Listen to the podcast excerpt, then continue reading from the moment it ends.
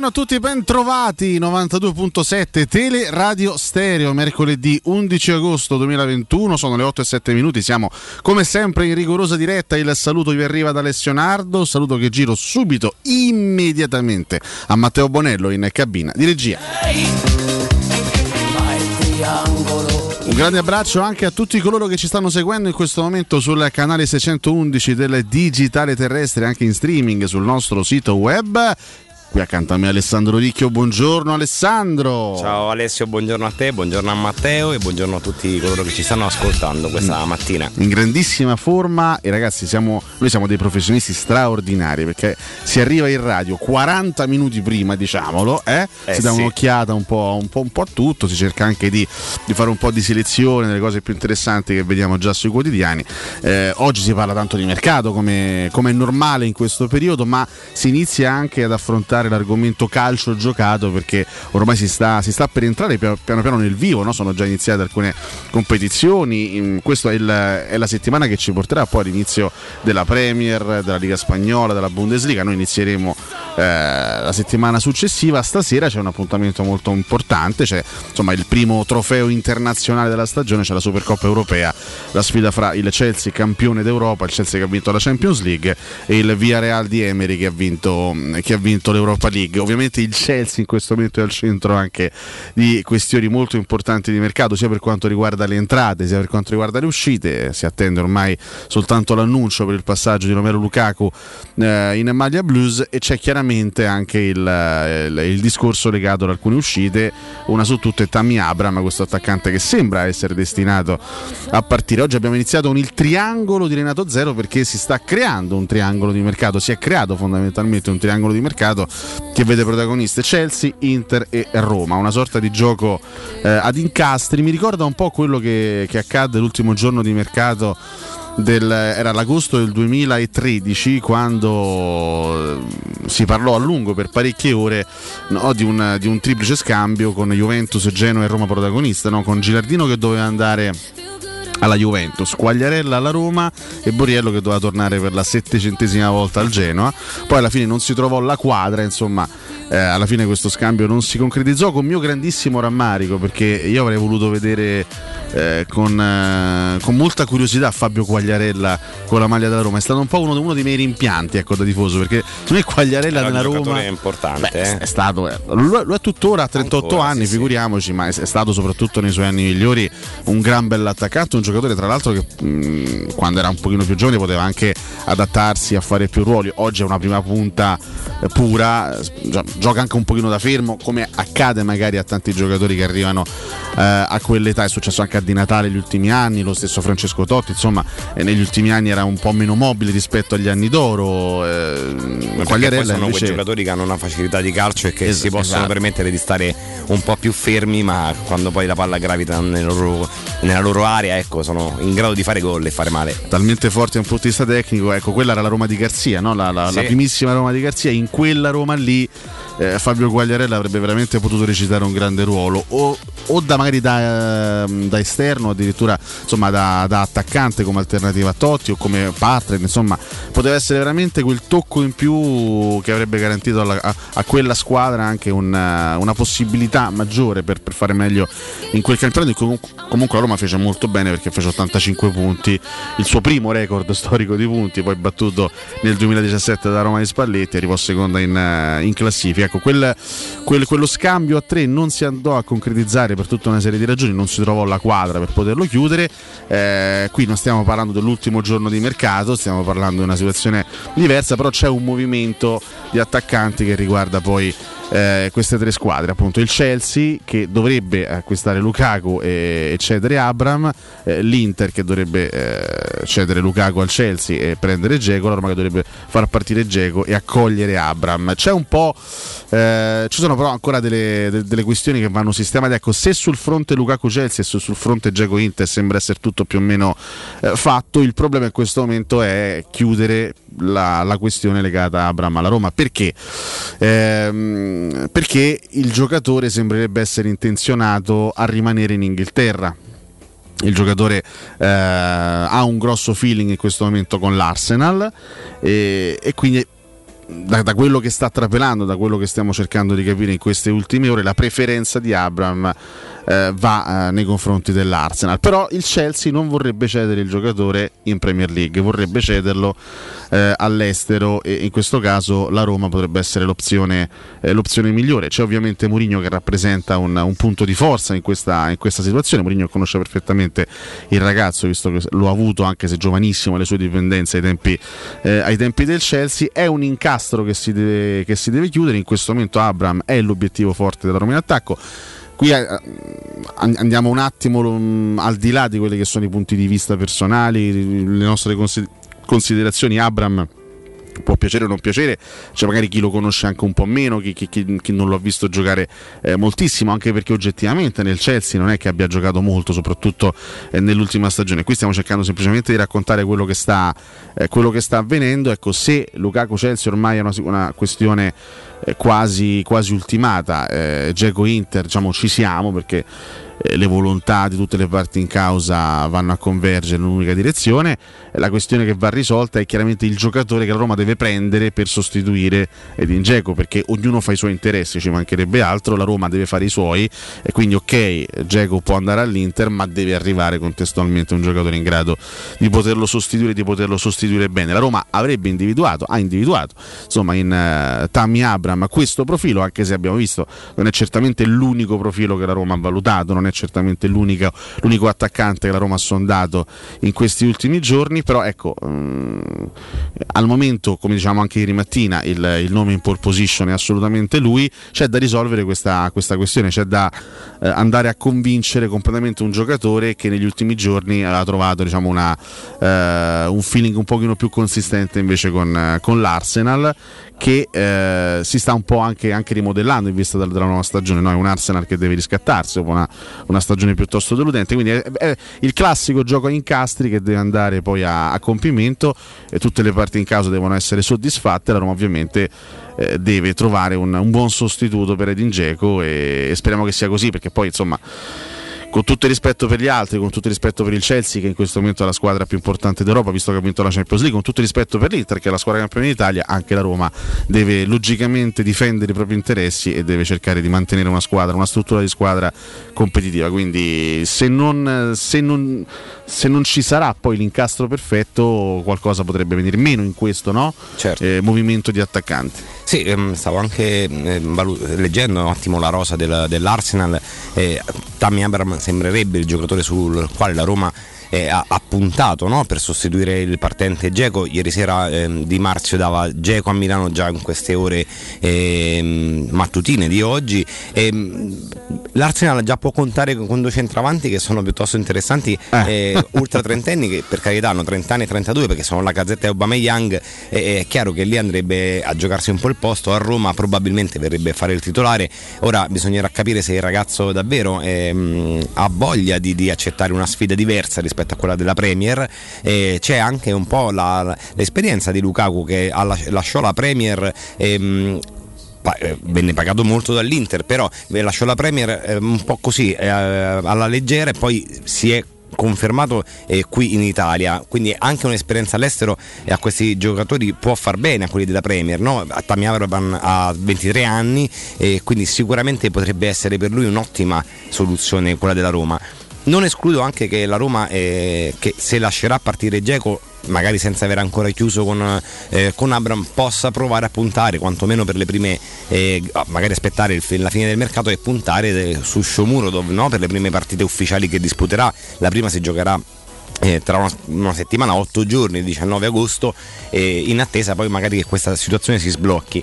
Sì, leggeremo poi anche nel corso della mattinata eh, i giornali, si parla anche di un'attesa ehm, dopo la Supercoppa che si disputerà questa sera tra Chelsea e Villarreal per capire quale sarà la situazione di Abraham con il Chelsea. Ieri ha parlato anche Tuchel dicendo che il ragazzo non è contento eh, di questa situazione che si sta creando lì a Londra.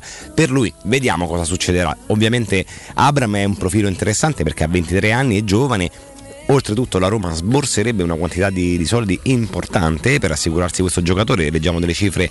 Eh, si parlano di questo prestito biennale poi con, con, la possibilità di riscattare il giocatore chiaramente fra eh, due anni, quindi la formula potrebbe anche essere, essere conveniente. Quello che, va, quello che, va, analizzato è anche in questo momento il, il, valore e la dimensione di un giocatore che in Inghilterra gode eh, di, di, buona stima, tant'è che appunto si parla dell'Arsenal, so dire, quindi non proprio l'ultimo giocatore diciamo, l'ultima squadra della, della, Premier League, però ecco, è un, è un giocatore che al Chelsea ha, ha, faticato molto, ha faticato molto, ha giocato veramente poco, soprattutto con Tuchel, era molto stimato da, sì.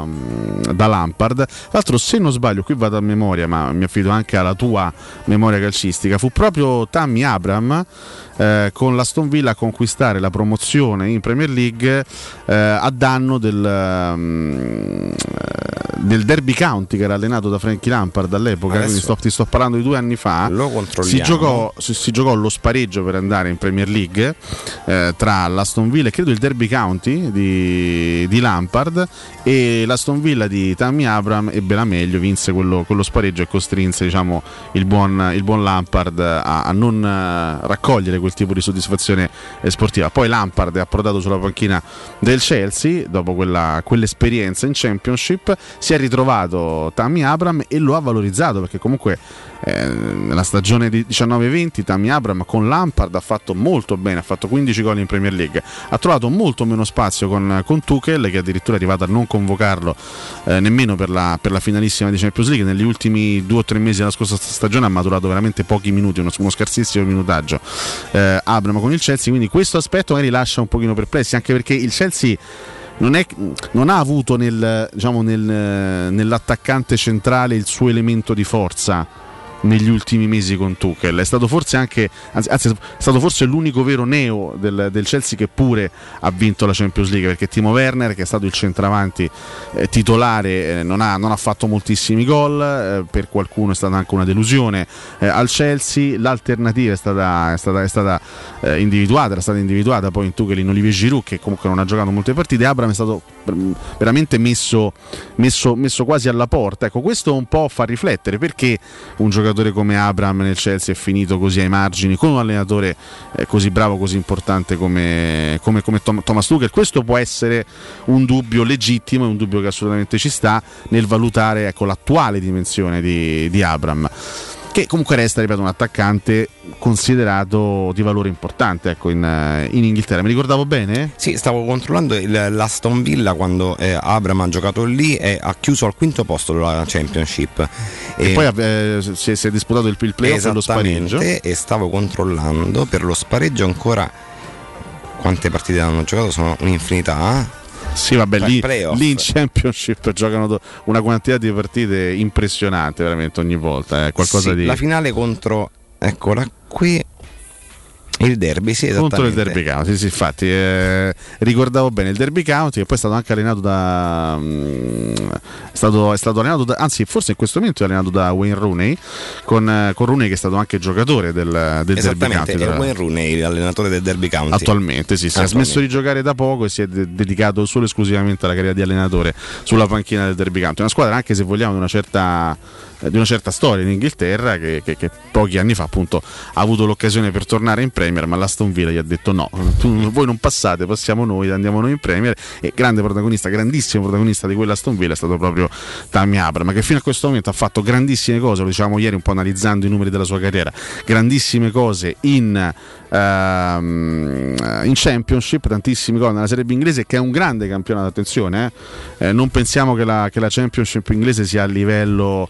Molto eh, ruvido tra l'altro, quindi... Della, anche della, della, nostra Serie B, sono proprio due, due livelli sì. completamente diversi. È un camp- tra l'altro anche, anche, un campionato seguitissimo eh, che ha tantissimi appassionati in giro per il mondo, è un grande campionato. Beh, squadre come il Leeds che negli ultimi anni ha fatto la spola tra Premier e Championship, e Championship ti dimostra che quanto sia comunque un campionato molto combattuto. Eh, lui ha segnato 23 gol con il Bristol City nel 2016-2017 quando era parecchio giovane, più giovane, aveva eh, stiamo parlando di 5 anni fa, quindi aveva 18 anni, poi ehm, arri- fece qualche una, una, stagione piena in Premier League con lo Swansea e, e, poi si confermò con l'Aston Villa di nuovo in Champions nel 2018-19 segnando eh, 26 gol in 40 partite. Questo è un attaccante giovane di 23 anni che sicuramente ha tantissimi margini di crescita, no?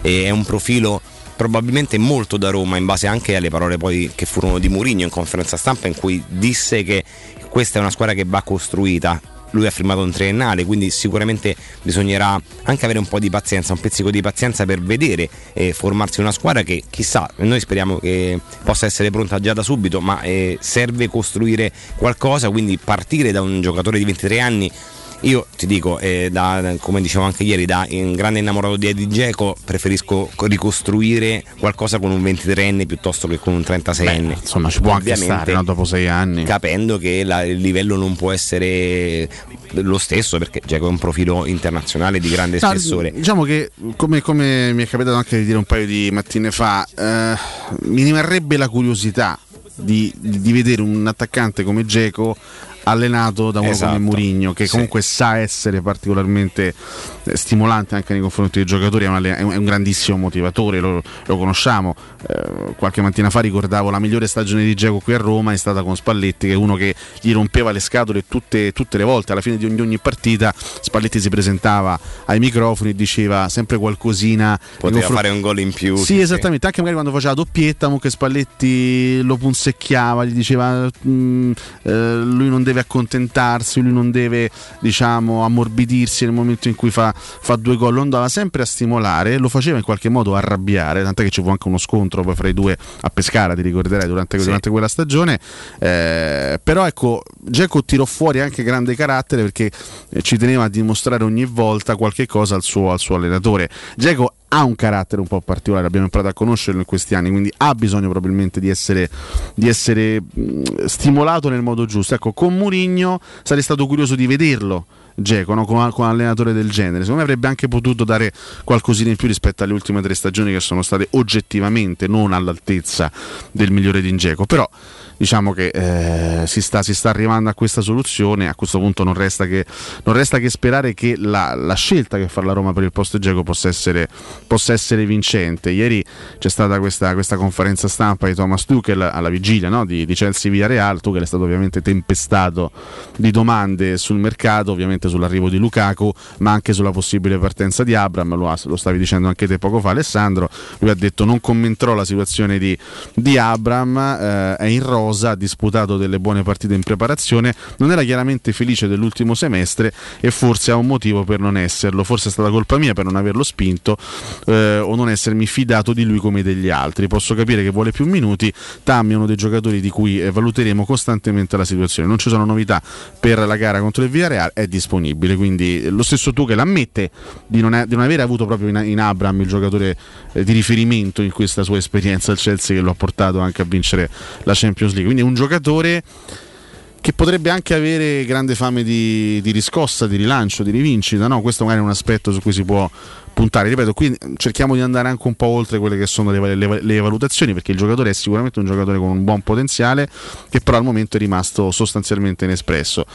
Eh, questa è una macchia della sua carriera, c'è poco da fare. Cioè, eh, arriva Tuchel al posto di Lampard, Abram era comunque un giocatore importante per Lampard, arriva Tuchel e Abram sparisce fondamentalmente dai radar. Ha avuto anche un infortunio, eh? sì. appena arrivato Tuchel, questo va detto per onore di verità, però diciamo che una, una volta rientrato non ha praticamente mai più trovato spazio. Questo è sicuramente una, un aspetto da valutare perché eh, ripeto, è una piccola macchia, soprattutto se parliamo di una squadra che, che, che, è arrivata a vincere la Champions League senza l'apporto di Abram, però non resta che, che fidarci eh, della Roma che al momento lo ha individuato come, come il possibile sostituto. Se arriverà è da vedere perché appunto c'è da eh, c'è da convincere anche lo stesso ragazzo che, che, propende in questo momento per andare all'Arsenal, quindi è una situazione tutta in, in, in evoluzione, però che Abram sia in questo momento l'obiettivo importante della Roma sul mercato è poco, è poco ma sicuro. A questo punto, visto che ieri abbiamo chiesto ai nostri ascoltatori al 342 7912 362 su WhatsApp eh, quale secondo loro poteva essere il profilo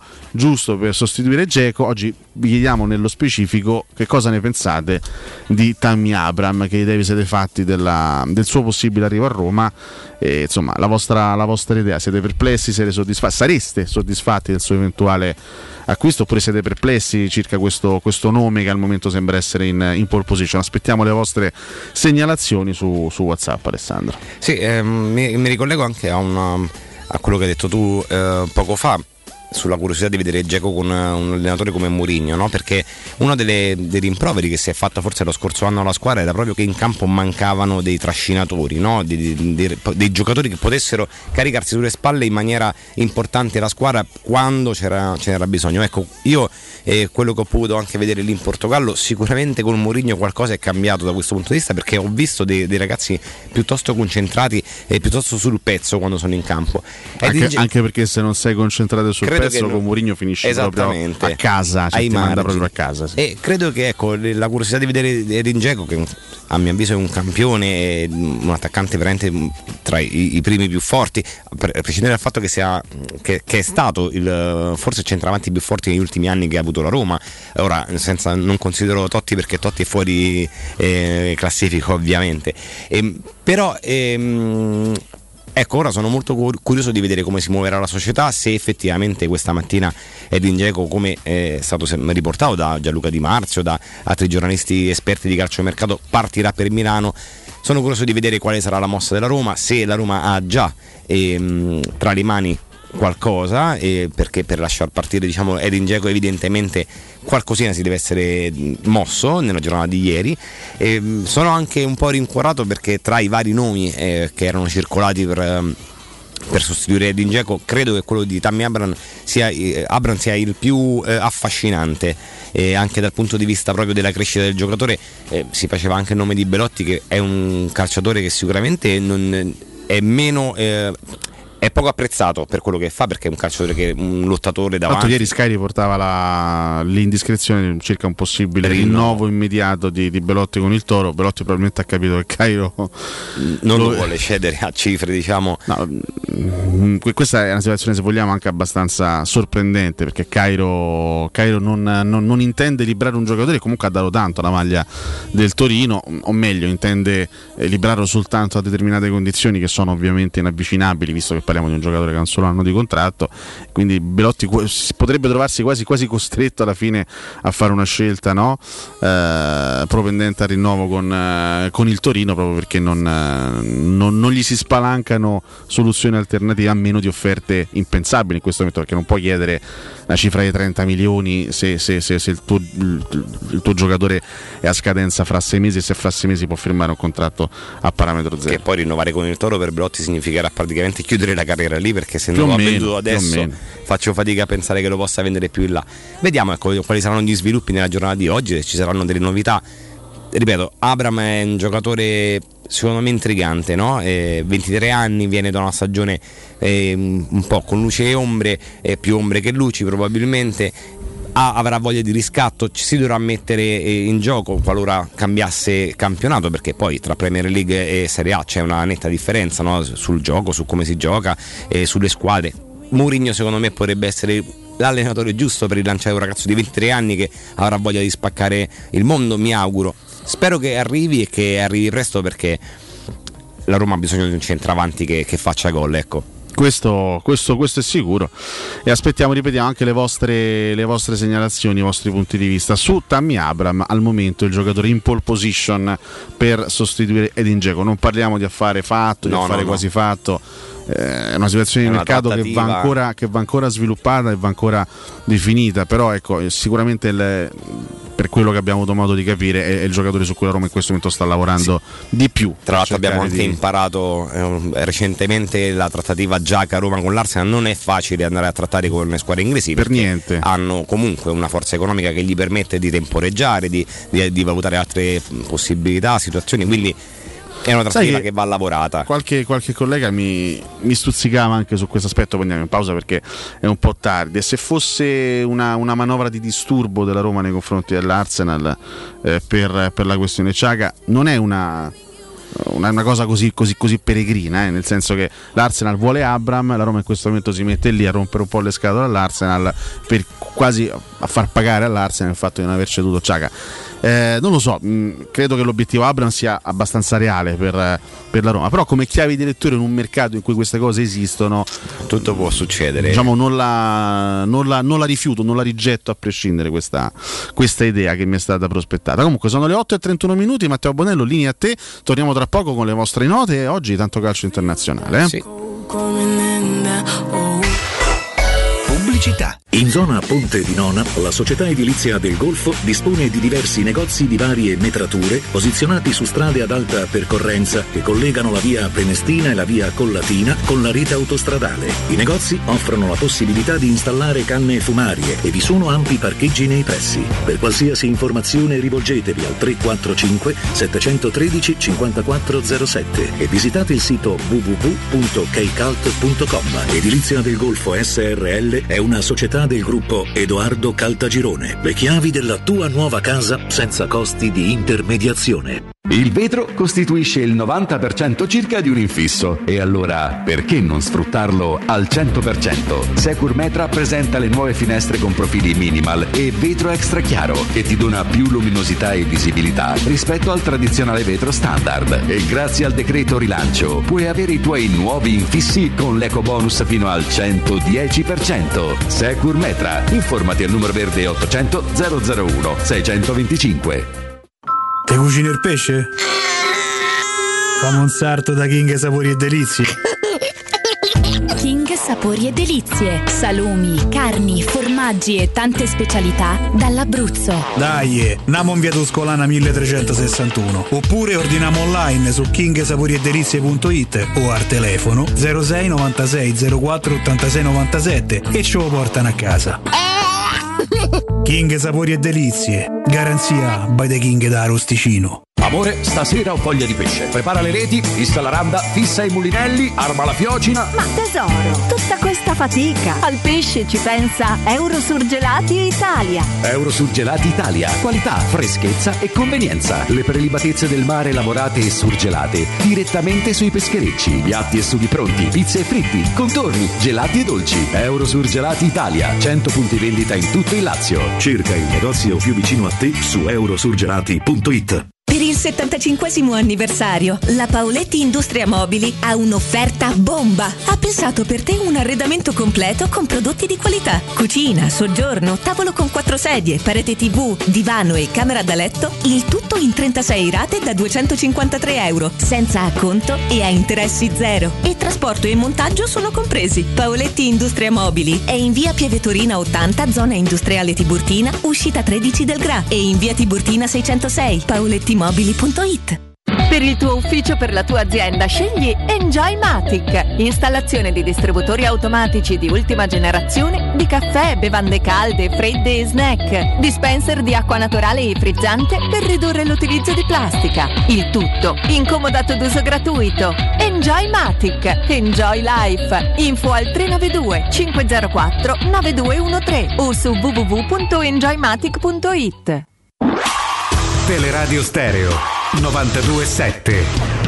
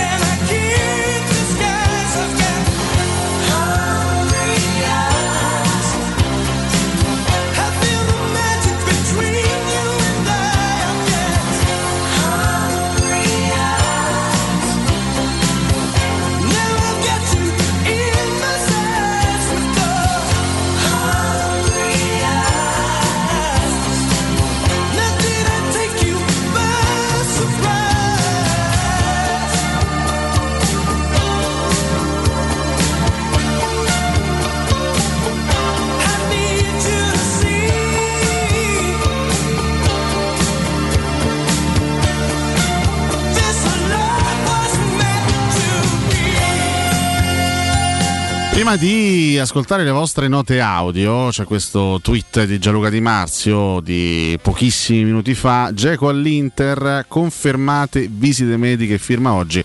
Tra poco la partenza da Roma dopo sei anni vissuti con la maglia della Roma. Quindi ci siamo. Geco sta per lasciare la Roma e sta per abbracciare la causa nerazzurra. Questa è proprio la, l'ultima, eh, così, l'ultima notizia, l'ultima indiscrezione le, eh, relativa al futuro dell'attaccante bosniaco. Questo chiaramente vuol dire che eh, sul fronte Lukaku Chelsea è praticamente ormai tutto fatto e questo significa che la Roma eh, ha in mano quantomeno il, il, sostituto perché insomma questo deve essere un, un ragionamento praticamente logico insomma, Sì, deve- Anche se io ti dico su questo eh, io sempre vado a accendere coi piedi di piombo perché ho- temo sempre che magari eh, certe cose vengano fatte anche in attesa di sviluppi, no?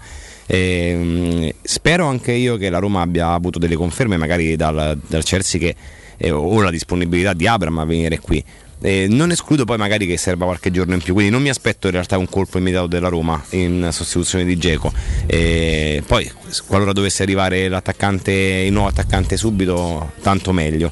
Però eh, ci andrei. cioè, Guarda, io sono, sono anche d'accordo con te nel senso che deve essere fatta la scelta giusta Esatto. perché va via un grande giocatore ovviamente, quindi non è, la Roma non sta perdendo l'ultimo degli ultimi e quindi eh, non va fatta una scelta diciamo Di troppo stomaco. frettolosa, ecco, va fatta una scelta oculata, la scelta giusta perché eh, lì si andrà a coprire un ruolo fondamentale.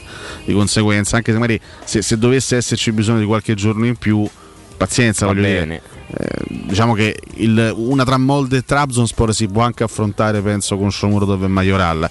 Già Roma-Fiorentina sulla carta può essere un appuntamento un po' più tosto, quindi eh, si spera di avere magari già per quella, per quella data il nuovo centravanti, ma comunque chi arriverà dovrà anche avere modo di piano piano di inserirsi e di, e- e di adattarsi anche no, alla nuova realtà, ai nuovi compagni, al nuovo allenatore, eccetera, eccetera. Però è fondamentale che, la- che al posto di Geco arrivi il giocatore giusto, il giocatore che Tiago Pinto e Mourinho ritengono il più giusto. Questo, questo è assolutamente fondamentale. Andiamo con un po' di note, caro Matteo Bonello. Vai.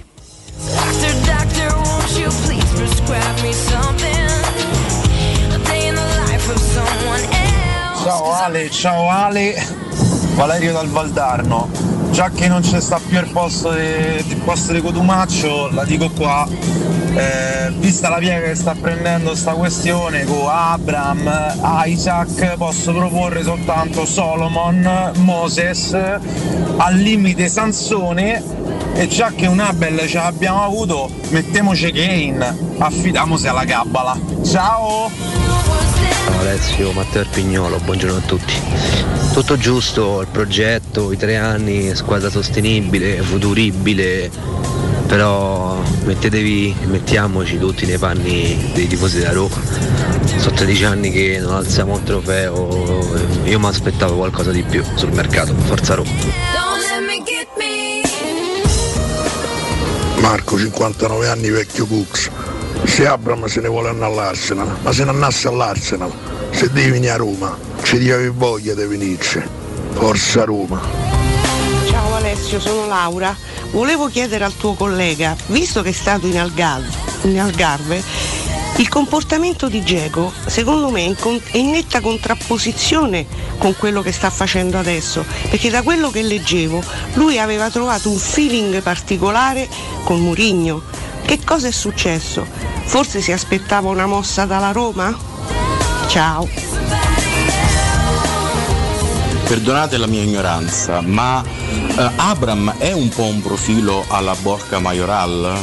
Perché se è così, perché non cerchiamo di valutare Borca Majoral e prendere magari al posto di Geco un centravanti di esperienza, di grande spessore, ma di esperienza un po' come ha fatto l'Inter con eh, l'operazione Zapata a Geco.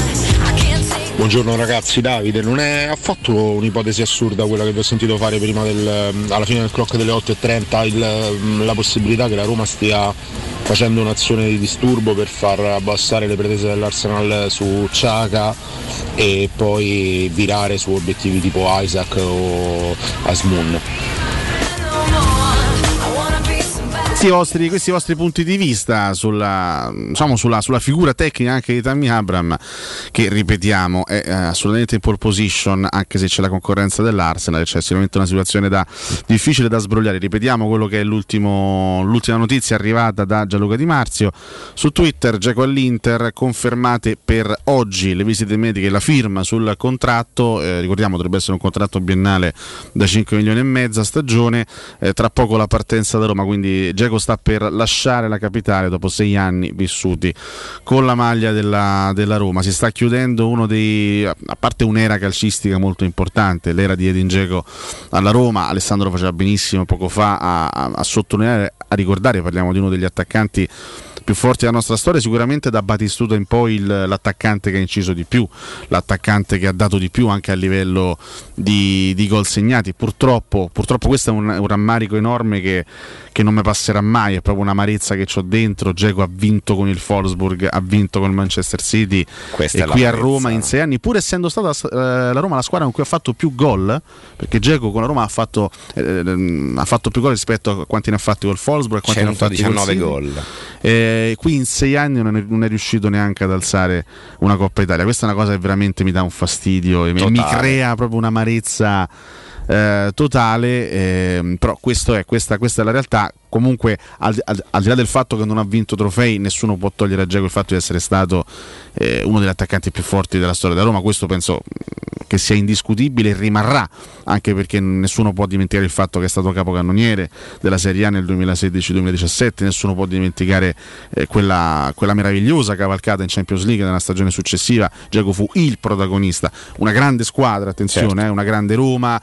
Devo dire quell'anno anche un grande di Francesco in panchina. Questo, questo va detto detto, un grandissimo Alisson, eh, tanti che, che, diedero un contributo fondamentale in quel, in quel percorso, ma Giacomo fece 8 gol, eh, quasi tutti decisivi, quindi eh, lo stesso gol che Giacomo fa a Barcellona al Camp Nou è, è, è, è, il gol che poi ti consente con il 3-0 esatto. del ritorno di, di, passare il turno e, il, e, la gara di ritorno la sblocchi eh, con un gol di Geco dopo, dopo 5-6 minuti quindi Geco per quello che ha fatto soprattutto in quelle, in quelle, due stagioni resta e resterà uno dei giocatori più importanti, uno degli attaccanti più importanti della nostra storia. Si volta pagina, probabilmente era arrivato il momento di farlo, forse probabilmente eh, questo, questo, passaggio andava fatto già un po' di tempo fa perché Geco non è la prima volta che si trova sul punto di lasciare la Roma, quello che è importante per la Roma è aprire un capitolo, un capitolo nuovo. Poi certo vanno fatti discorsi anche magari sulla, sulla stessa Inter, ne parlavamo prima fuori onda, no? eh, l'Inter al momento senza Kimi e senza Lukaku è fortemente indebolita rispetto allo scorso anno, anche senza Antonio Conte mi sento di dire.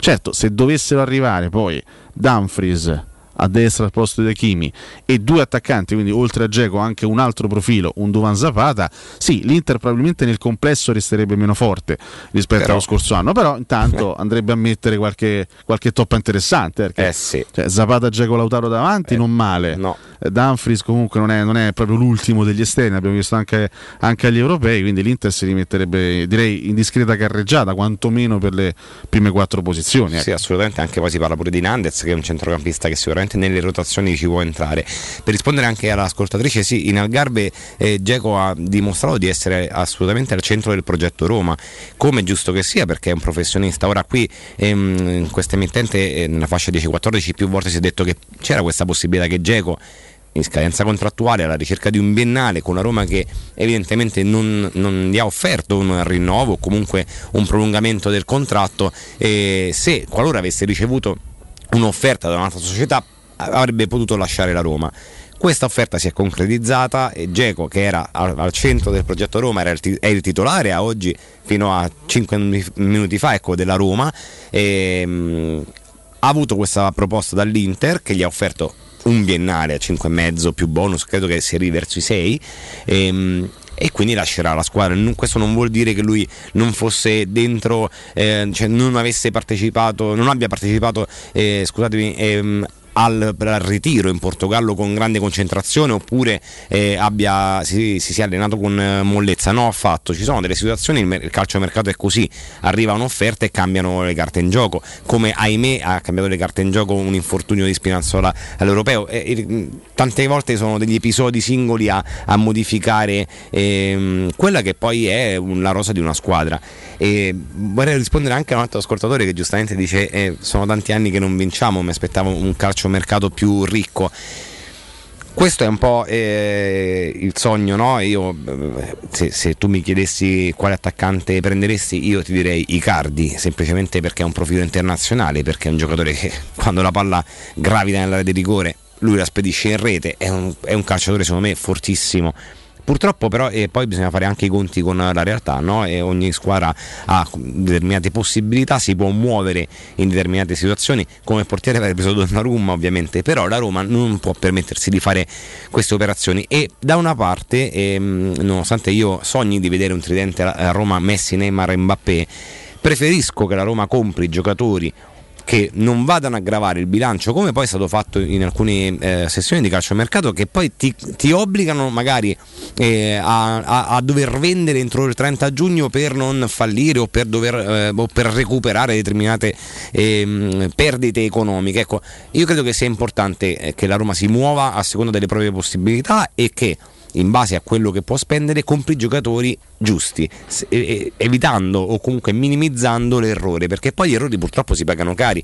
Noi a oggi abbiamo una serie di giocatori che stanno qui in attesa di eh, eh, trovare una sistemazione che chissà se troveranno. Fazio, Sant'Antonio, ne parliamo praticamente ogni giorno. Tutti i ogni giorni, ora. esattamente. E Pedro si è aggiunto ultimamente e parliamo di giocatori che gra- eh, gravano sulle casse della Roma per, per tanti soldi e che non ti permettono neanche di, di- di poter investire magari un po' di più di quello che avresti voluto fare perché eh, sono una zavorra che la società si, si porta appresso. Ora, la cosa migliore è comprare e comprare bene.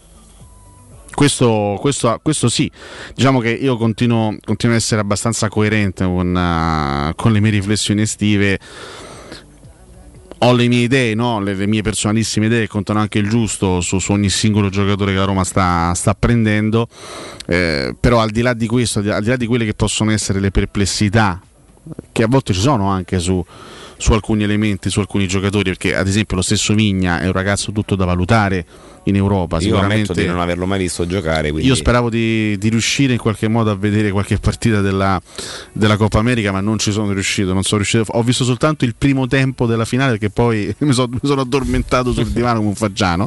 Quindi non mi sono neanche visto il secondo tempo di Brasile-Argentina. Per adesso non sono riuscito a vedere nulla, quindi faccio veramente eh, fatica a, a dare un giudizio su Vigna. Dico soltanto che è un ragazzo che non ha mai giocato in Europa e quindi ovviamente avrà bisogno di un periodo anche di adattamento. Non credo che Vigna pronti via sarà subito Spinazzola, sarà subito incisivo come Spinazzola, ma al di là di queste che possono essere delle valutazioni, delle riflessioni, ehm, dobbiamo anche cercare e, e lo dico con grandissima onestà, cercare di essere fiduciosi per il fatto che in panchina c'è un signore che certamente sa il fatto suo. Questo non significa che Mourinho sia infallibile, perché anche Mourinho ha fatto le sue sbagliate valutazioni di mercato. All'Inter fece prendere, ai tempi dell'Inter fece prendere Manzini e Quaresma, quindi anche Mourinho ha preso delle toppe. Poi tante altre cose, eh, assieme ai dirigenti di, di allora, le ha azzeccate, e tantissime altre cose le ha azzeccate nella sua carriera. Basti pensare un anno fa fece prendere al Tottenham Oibierg eh, dal Southampton, giocatore che poi si è dimostrato, direi anche all'ultimo europeo, un gran bel, un Sì, gran bel sì. centrocampista. Quindi sì. Mourinho ha l'esperienza giusta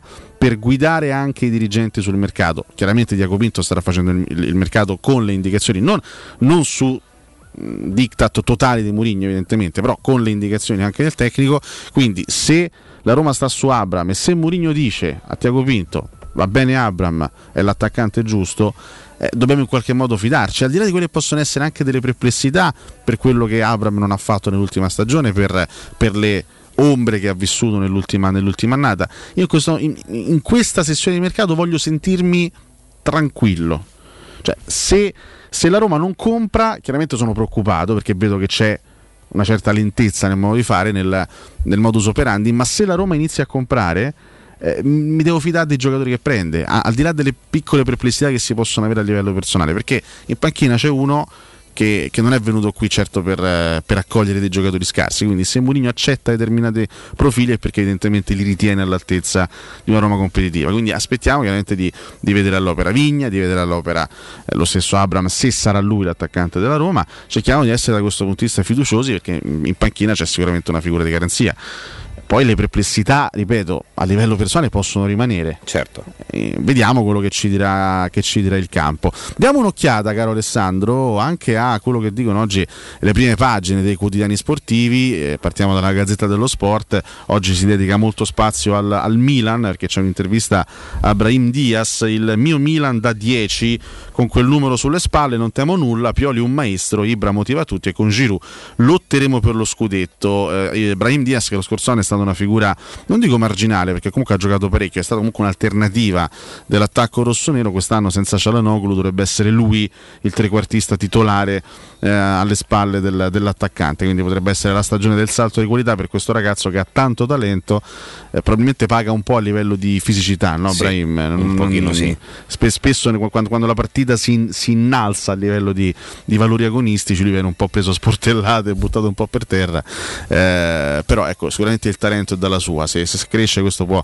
può diventare un, un gran bel giocatore. Rossoneri allo sprint anche per Florenzi perché c'è quest'altra situazione di mercato sull'asse Roma-Milano con, con Giacomo che va all'Inter, eh, Florenzi potrebbe andare al Milan, c'è una situazione aperta ancora non risolta del tutto a livello di formula ma eh, si va verso quella direzione lì e spunta per il Milan il talento Adli per il centrocampo. In taglio alto si parla di Geco, è fatta oggi a Milano per le visite, Roma in pressing su Abram e Murigno dall'ok per liberare Edin, Inzaghi è il sostituto di Lukaku, ma in attesa di un'altra punta, assalto a Dumfries per la fascia. Si parla anche di Juventus con eh, Allegri e Mercato, bookmaker sicuri, bianconeri in pole position. Per la vittoria eh, dello scudetto, la Juventus è già in testa, eh, trattative avanzate di mercato, Ferragosto prepara i botti, Kostic che era stato accostato anche alla Roma nelle settimane scorse sembra pronto a vestire la maglia della Lazio, Nastasic, Viola, Raja fra Cagliari e Besiktas, ieri eh, Raja Nainggolan ha risolto il contratto con, eh, con l'Inter ed è pronto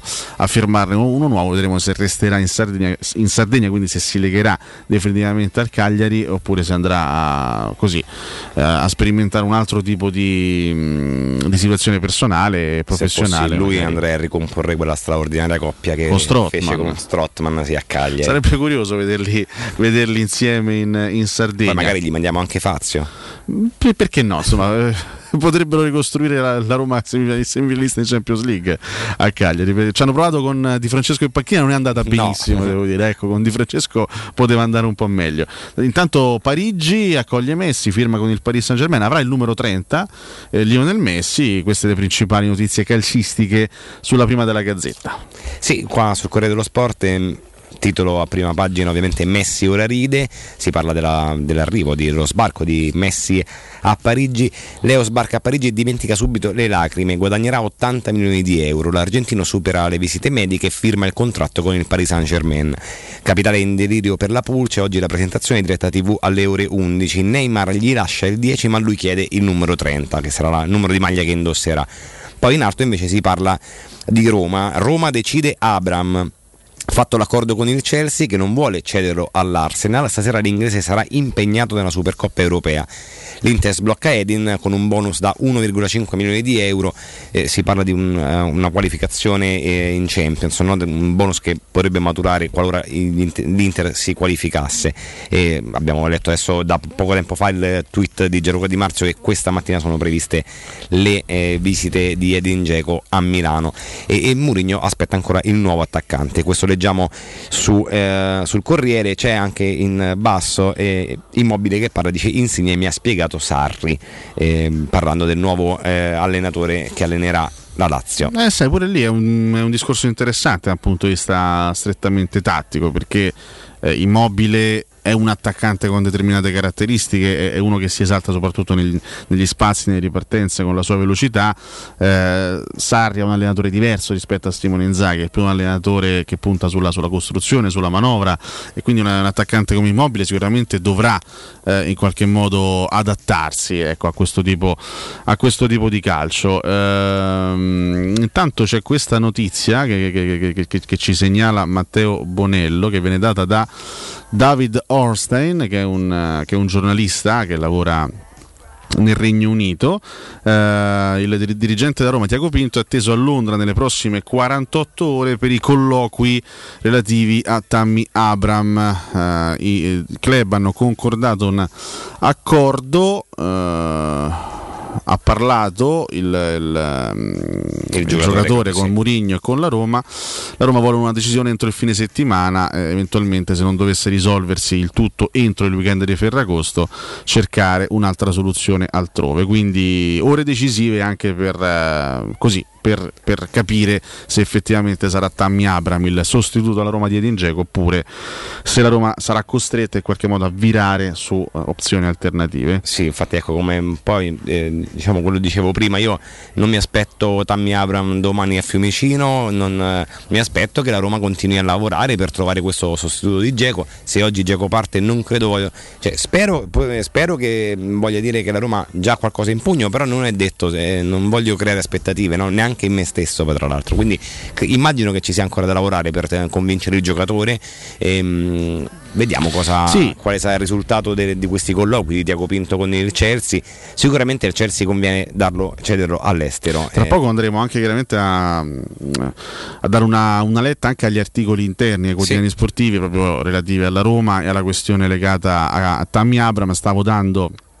uno sguardo nel frattempo eh, più o meno sono tutti concordi nel parlare di una Roma fortemente interessata a questo giocatore. Il Chelsea chiaramente è ben predisposto a cederlo perché Abram con Tuchel non ha trovato molto spazio e non credo che ne troverebbe tra l'altro nella, nella stagione seguente. qualche soldo per pagare Lukaku perché sì anche se poi lì diciamo che se non è quello Zio Roman mi sembra che da questo punto di vista non abbia grossissimi problemi.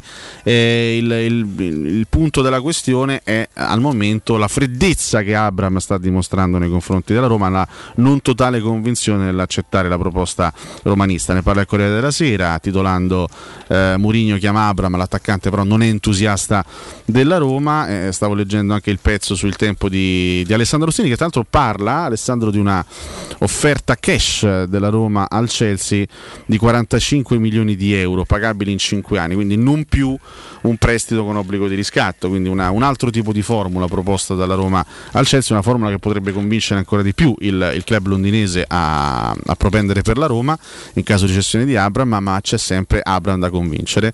Eh, infatti, eh, leggendo il pezzo su, sul tempo, Abram sta, Abram sta per fare una scelta delicata per la sua vita professionale. A questo punto tutto è in mano a lui, anche perché l'Arsenal continua a pareggiare le offerte presentate dalla Roma al Chelsea. Quindi va fondamentalmente convinto il giocatore, eh, nel momento in cui il giocatore dovesse convincersi di accettare la Roma, tutto potrebbe diventare un po' più rapido perché sicuramente da parte del Chelsea la disponibilità a cedere c'è. Sono le 9 in punto, eh, noi tra poco torneremo su queste tematiche, aspettiamo ancora le vostre note audio al 342 7912 362, cosa ne pensate di Tammy Abram, qual è il vostro punto di vista su questo attaccante che al momento è in pole position per sostituire Edin Dzeko alla Roma, Edin Dzeko che raggiungerà oggi Milano per le visite mediche, quindi pronto a lasciare la capitale. Matteo, linea a te, torniamo tra pochissimo.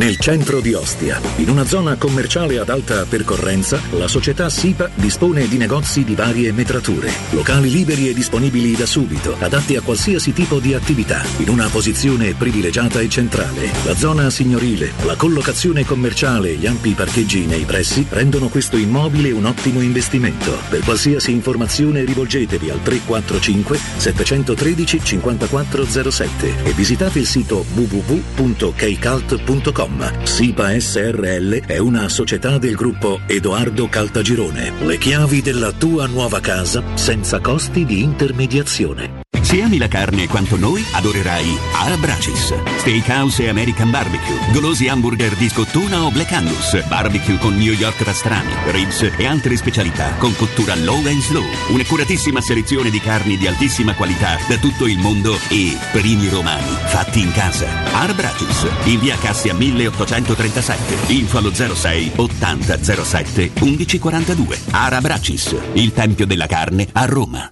Quando Roma brucia, Nerone placa le sue fiamme. Nerone, l'amaro di Roma. Un gran liquore che racchiude in sé millenni di storia, arte e civiltà. Asciutto al palato, dal gusto pieno, che regala intense sensazioni. A Roma nasce Nerone, un incendio di sapore.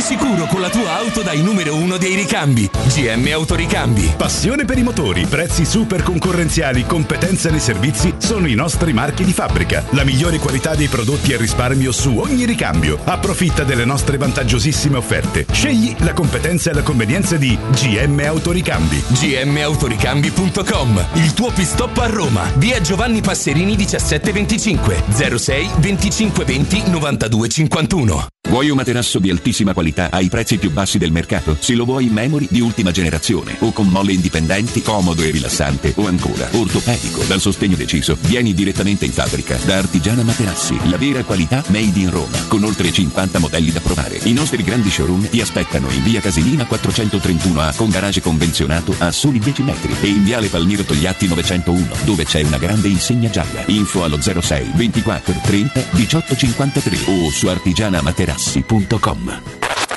Cerca Teleradio Stereo su Facebook e Twitter. Vai su www.teleradiostereo.it e scopri come seguirci in streaming. Teleradio Stereo.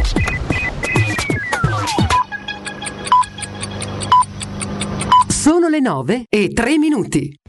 Teleradio Stereo. Teleradio Stereo.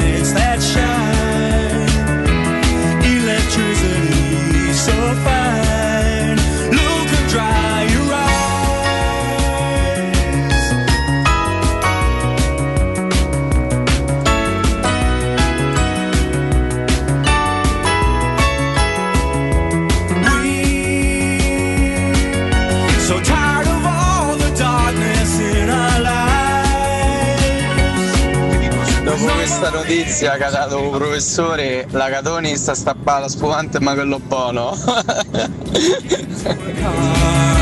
Ragazzi, buongiorno Raffaella, saluto a tutti, complimenti ad Alessandro che mi piace veramente tanto, bravo. E, mm, e Diego partisse, buon viaggio, grazie di tutto perché ormai non può più restare ragazzi, basta. Aria nuova, vita nuova. Forza Roma! Per me che Geco se ne va eh, non mi interessa niente, però e dove se ne va? Se va a falena da uno che porca puttana ogni volta che ci abbiamo giocato contro hanno fatto i, co- i Porsche dei comodi loro. Ma io, io, io queste persone ne capisco proprio. Ma va a giocare con un'altra persona, va a giocare. Però anima e cuore, Luigi, ciao a tutti. Buongiorno Paolo Roma, io penso che se i tifosi iniziassero a fare i tifosi, cioè interessarsi della Roma in quanto tale e non essere così ipercritici e, e- già abbiamo ricominciato un'altra volta anche stiamo a fare, siamo fermi qui e là, forza magica Roma. Io credo che questo quesito non dovrebbe esistere. Però se dovesse saltare Abramov, la Roma, Abram, anzi, scusatemi, la Roma non avrebbe, ha un piano B, c'è un giocatore eh, all'altezza di Abram? Grazie. Buongiorno. Comunque ragazzi, ehm, Eldor non ha sostituito nessuno, è stato comprato e basta. Quindi io prima farei il centrocampista, perché Eldor lo vedo pure bene come, come al posto di Geco e poi penserei a un'altra punta. Io l'unica non capisco a Roma e questo succede almeno da dieci anni il perché vendere il 90% dei nostri giocatori buoni tra parentesi all'asse Inter Milan Juve in Napoli. Boh.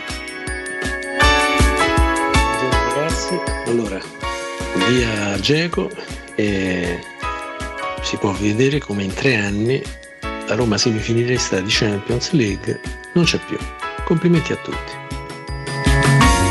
Buongiorno, io non sono d'accordo con quelli che dicono che Abram se non è convinto restasse a Londra, perché, perché purtroppo la Roma noi ne siamo innamorati e la vediamo come il punto di arrivo di ogni calciatore. Eh, purtroppo ancora non è così, mi auguro ancora.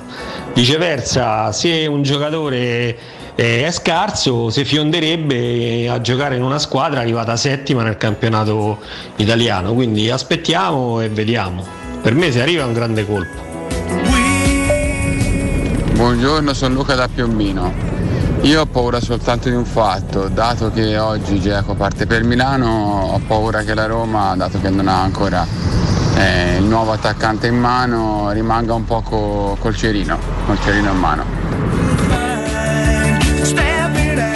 Grazie a voi per eh, i vostri contributi, per le vostre note audio al 342 7912 362, ne aspettiamo ancora ulteriori punti di vista appunto su quello che si sta sviluppando in chiave, in chiave mercato. Ecco, per chi si mettesse in collegamento soltanto in questo momento ricordiamo eh, che Gia- Gianluca Di Marci ha twittato in mattinata eh, Geco sta per lasciare Roma e per andare a Milano dove svolgerà oggi le visite mediche dove firmerà il suo contratto con, eh, con l'Inter, quindi si sta chiudendo eh, definitivamente questa lunga, questa lunga pagina. eh, insomma, sono sei anni, sono tanti. Era l'agosto del 2015 quando Geco abbracciò i colori giallorossi. mm, Poi l'entusiasmo no? Del, lì all'aeroporto a Fiumicino, tantissimi tifosi.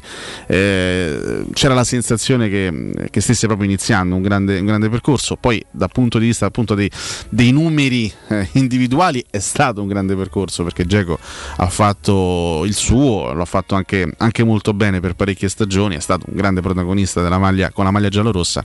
Purtroppo sono mancate le vittorie, ma evidentemente non, eh, non per colpa sua, o, o meglio, non soltanto, evidentemente per sue responsabilità, ma ci sono state altre, altre situazioni che hanno impedito alla Roma in tutti questi anni di, di vincere, eppure ci siamo andati vicini tante volte, perché, perché comunque secondi posti, anche, anche quell'anno in Champions League, io continuo a dirlo, Roma avrebbe strameritato di giocarsi quantomeno la finale, poi probabilmente l'avremmo persa con Real Madrid, ma eh, quello, che, quello che c'è stato fatto a livello arbitrale anche in quella semifinale col, con Liverpool non posso dimenticarlo, sia all'andata che soprattutto al ritorno. al ritorno. Sì, Poi sì. sì, eh, chiaramente abbiamo preso 5 gol lì, ma mm, se due di quelli erano irregolari, mi sembra, Sì, uno sì, sicuramente. almeno, almeno. Ma quello che, quello che fu fatto al ritorno, quello che fu fatto al ritorno, ragazzi, la parata di Alexander Arnold su linea di porta rimane qualcosa di scandaloso. Ovviamente il VAR in Champions è arrivato l'anno dopo, esattamente. Chiaramente. Chiaramente, ovviamente, perché poi la Roma da questo punto di vista no, è proprio scontata, non è, non- è mai quotata in queste situazioni a Roma. Eh, però purtroppo sì, purtroppo è andata, è andata così. È mancata la, la vittoria. Salutiamo Geco. Non lo so, poi come, come verrà salutato Geco secondo te dal pubblico romanista? Con gratitudine oppure eh, anche con un po' di, di rabbia e di fastidio per il fatto che se ne sta andando a una, a una diretta concorrente e se ne sta andando dopo aver cercato già in altre occasioni comunque sia di andare via. eh. Guarda, io ti dico, eh, personalmente eh, ti confidavo anche Che già un anno fa lui eh, sperava di andare, a- alla Juventus, era praticamente Esatto, tutto sì, fatto che- per il suo passaggio alla Juve. Personalmente sarebbe stato peggio, ma ehm, in realtà eh, credo che questo è un po' il mio piccolo rammarico, no? E- e che vada poi che io debba vedere Edin Dzeko con la maglia dell'Inter, quindi che ci debba anche giocare contro in Serie A. Un po' mi dispiace, avrei preferito che se ne andasse ai Los Angeles Galaxy, che tra l'altro è una città meravigliosa dove andare a vivere, eh, però eh, questo capita quando le squadre che- con cui la Roma fa accordi sono quelle che poi ti pagano i giocatori e in certe occasioni non si può dire di no. Quindi non è la Roma che può scegliere e dire no, io Giacomo preferisco darlo all'estero o darlo di all'estero perché poi il giocatore deve essere d'accordo, eccetera. Mi dispiace doverlo vedere con l'Inter, mi darà un piuttosto fastidio, devo essere onesto, perché sei anni sono tanti. Io di Edin Dzeko ricordo con estrema precisione prima- il primo gol che, ha segnato con la maglia della Roma, che fu in occasione di Roma-Siviglia, la presentazione. Amichevole, come no? Tirò una- uno scaldabagno sotto l'incrocio, cioè sotto l'incrocio dei pali, praticamente sotto la traversa. E Gol identico solo fatto con il destro, gol identico a quello che fece Batistuta a Lecce. Identico. Oh, esattamente quello fu il pensiero mio. Dissi E che fu il, quello fu il secondo gol di Batistuta con la Roma perché il primo lo segnò nel primo tempo, nella stessa Esattamente, partita. fece doppietta. Infatti, Il primo di testa e il secondo con quella ragione, bordata mancina. E ricordo che lo vidi dalla curva e dissi che bello, cioè io volevo proprio un giocatore che spaccasse le porte. Poi il primo anno in realtà è stato eh, particolare, ha segnato 8 gol se non ricordo male, eh, ne sbagliò alcuni incredibili. Però era un giocatore di, di caratura internazionale, veniva da oltre 50 gol segnati in Bundesliga e in Premier. Ed è il calciatore che mi ha fatto proprio sognare, oltre a dover riconoscere a Walter Sabatini la maestria di portare a casa un'operazione magistrale, perché lì pagammo Edin Dzeko eh, 15 milioni 15 di euro. milioni, un giocatore di 29 anni di livello internazionale pagato 15, 15 milioni milioni di euro. Capolavoro assoluto. Quindi eh. io mi, capolavoro, godo, mi Dzeko che abbiamo visto in questi sei anni. Mi auguro che non ci siano, diciamo, io mi auguro che venga salutato comunque con gratitudine perché eh, con il suo carattere, che non- poi a livello umano io non lo conosco, non, non ci sono mai riuscito a prendere un caffè, però quello che ci ha fatto vedere in campo è tanta roba, è la cavalcata in Champions League effettivamente eh, mm, è stata una, una goduria, no? Perché ha segnato gol in- decisivi, importanti in Serie A anche. Purtroppo c'è questa macchia della- di non aver vinto niente, che, che- che non è una piccola macchia, è fastidiosissima, ma non, non voglio accollarla a Edin Dzeko ovviamente perché eh, la Roma ha avuto in questi anni, a mio avviso, delle squadre fortissime che nei momenti chiave della stagione non so per quale motivo si sono spente. Si sono spente nei momenti chiave della stagione, spesso a marzo. Questo è il male atavico della Roma. Che, che è una cosa che, che non mi spiego perché tu arrivi eh, in un momento in cui puoi effettivamente ambire a qualcosa e ti spegni e, e crolli e poi nel giro di una settimana, dieci giorni, la Roma è riuscita brillantemente a farsi fuori da Serie A, Coppa Italia. Successo anche, è successo anche queste ultime due stagioni con Fonseca. Esattamente. E io mi auguro che, ecco, per esempio, se proprio devo fare un augurio a Mourinho è quello di non far mai spegnere la squadra fino a fine, camp- fino a fine stagione. Guarda che tu hai centrato un punto fondamentale. Per me sono due, sono due le questioni fondamentali che Mourinho deve risolvere prima eh, di tutte le altre. Intanto il discorso degli infortuni, perché la Roma è stata in questi, in questi anni devastata da una serie di infortuni eh, clamorosi. Insomma, eh, le stagioni sono state condizionate anche da, da tantissimi problemi fisici che poi sono concentrati spesso eh, o in, in singoli reparti o in singoli periodi della stagione. Cioè, eh, abbiamo visto quello, quello che è successo a marzo dell'ultima stagione. A Roma che a un certo punto si è ritrovata praticamente senza, quasi se- senza panchina perché si andava in campo con eh, i giocatori contati perché non c'era più nessuno da mettere in campo. Quindi questo è il primo problema. E poi questi casi di sparizione, questi, questi momenti in cui eh, la Roma sparisce e per due mesi proprio se ne va. Se ne va. Se ne va, lascia la scena e torna poi sul palco dopo due mesi, quando ormai tutti se ne sono andati praticamente. Quindi eh, sono, sono questi casi imbarazzanti che hanno condizionato anche qui tante volte le nostre stagioni, perché la stessa Roma di Fonseca l'ultimo anno, eh, io ricordo sempre, arriva a marzo e qualcuno mi dà del fan di Fonseca quasi come se fosse una, una sorta di accusa, quasi come se fosse, se fosse una sorta di ignominia. Semplicemente mi, mi limito, mi sono limitato a dire tante volte la Roma a marzo era terza in classifica ed era in corsa in Europa League. Quindi la stagione in quel momento, e parliamo di marzo, quindi parliamo di mh, tre quarti di stagione abbondanti, Sì, parliamo sì. di otto mesi di stagione. Ecco, la Roma fino a, fino a quel momento era in corsa su tutto, poi improvvisamente, questa sicuramente è una colpa anche di Paolo Fonseca e di tutti eh, coloro che hanno lavorato, perché se tu a a un certo punto spegni completamente la luce sparisci dalla stagione e cominci a, a regalare punti a destra manca è chiaramente una colpa. Fino a marzo le cose erano andate bene, poi a un certo gli ultimi due mesi meglio lasciare, lasciar stare. Lo- l'anno prima, no? È successo più, più o meno lo, lo stesso, però a gennaio. La Roma inizia bene fino a dicembre, va molto bene. Ti ricorderai quella famosa partita di Firenze, la famosa partita della grande illusione. Tutti quanti eravamo convinti di aver trovato una grande Roma, poi gennaio-febbraio la Roma sparisce Roma Totalmente. sparisce, com- comincia a perdere tutte le partite o quasi e la Roma si riaffaccia diciamo nella parte finale dopo il lockdown, eh, la Roma scor- eh, due, due anni fa chiuse no?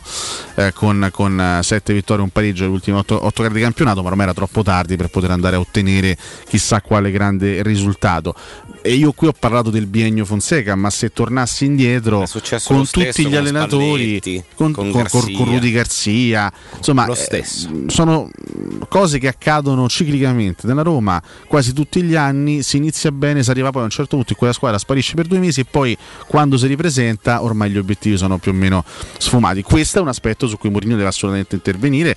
Gli venne fatta anche una domanda, ricordo, in conferenza stampa un mese fa, eh, proprio su questi, su questi cali. Se non sbaglio, fu Paolo Assogna di Sky a fargliela. Su questi cali di tensione incredibili che la Roma accusa eh, e che poi diventano determinanti nel perdere gli obiettivi, Perché nel è- buttare via. È anche obiettivi. capibile poi attraversare un momento di, di- di, eh, crisi fisica, no? Eh, non, non si può essere brillanti per tutta la stagione, ma quelli sono i momenti in cui bisogna vincere le partite in maniera sporca, che fai un, un gol sporco dell'1-0 e poi ti metti tutti dietro e difendi a denti stretti. Ora, una- volevo aggiungere una cosa su quello che hai detto, che esattamente hai centrato il punto dicendo Fonseca lo scorso anno a marzo era in corsa su tutto, poi perde per infortunio i due giocatori che fino allora avevano fatto 10 gol a testa, Mkhitaryan e Veretù, e la Roma sparisce perché poi la combinazione infortuni e sparizione spesso e Poi volentieri è, è, sbaglia- anche legata. è sbagliato sparire perché Per comunque carità.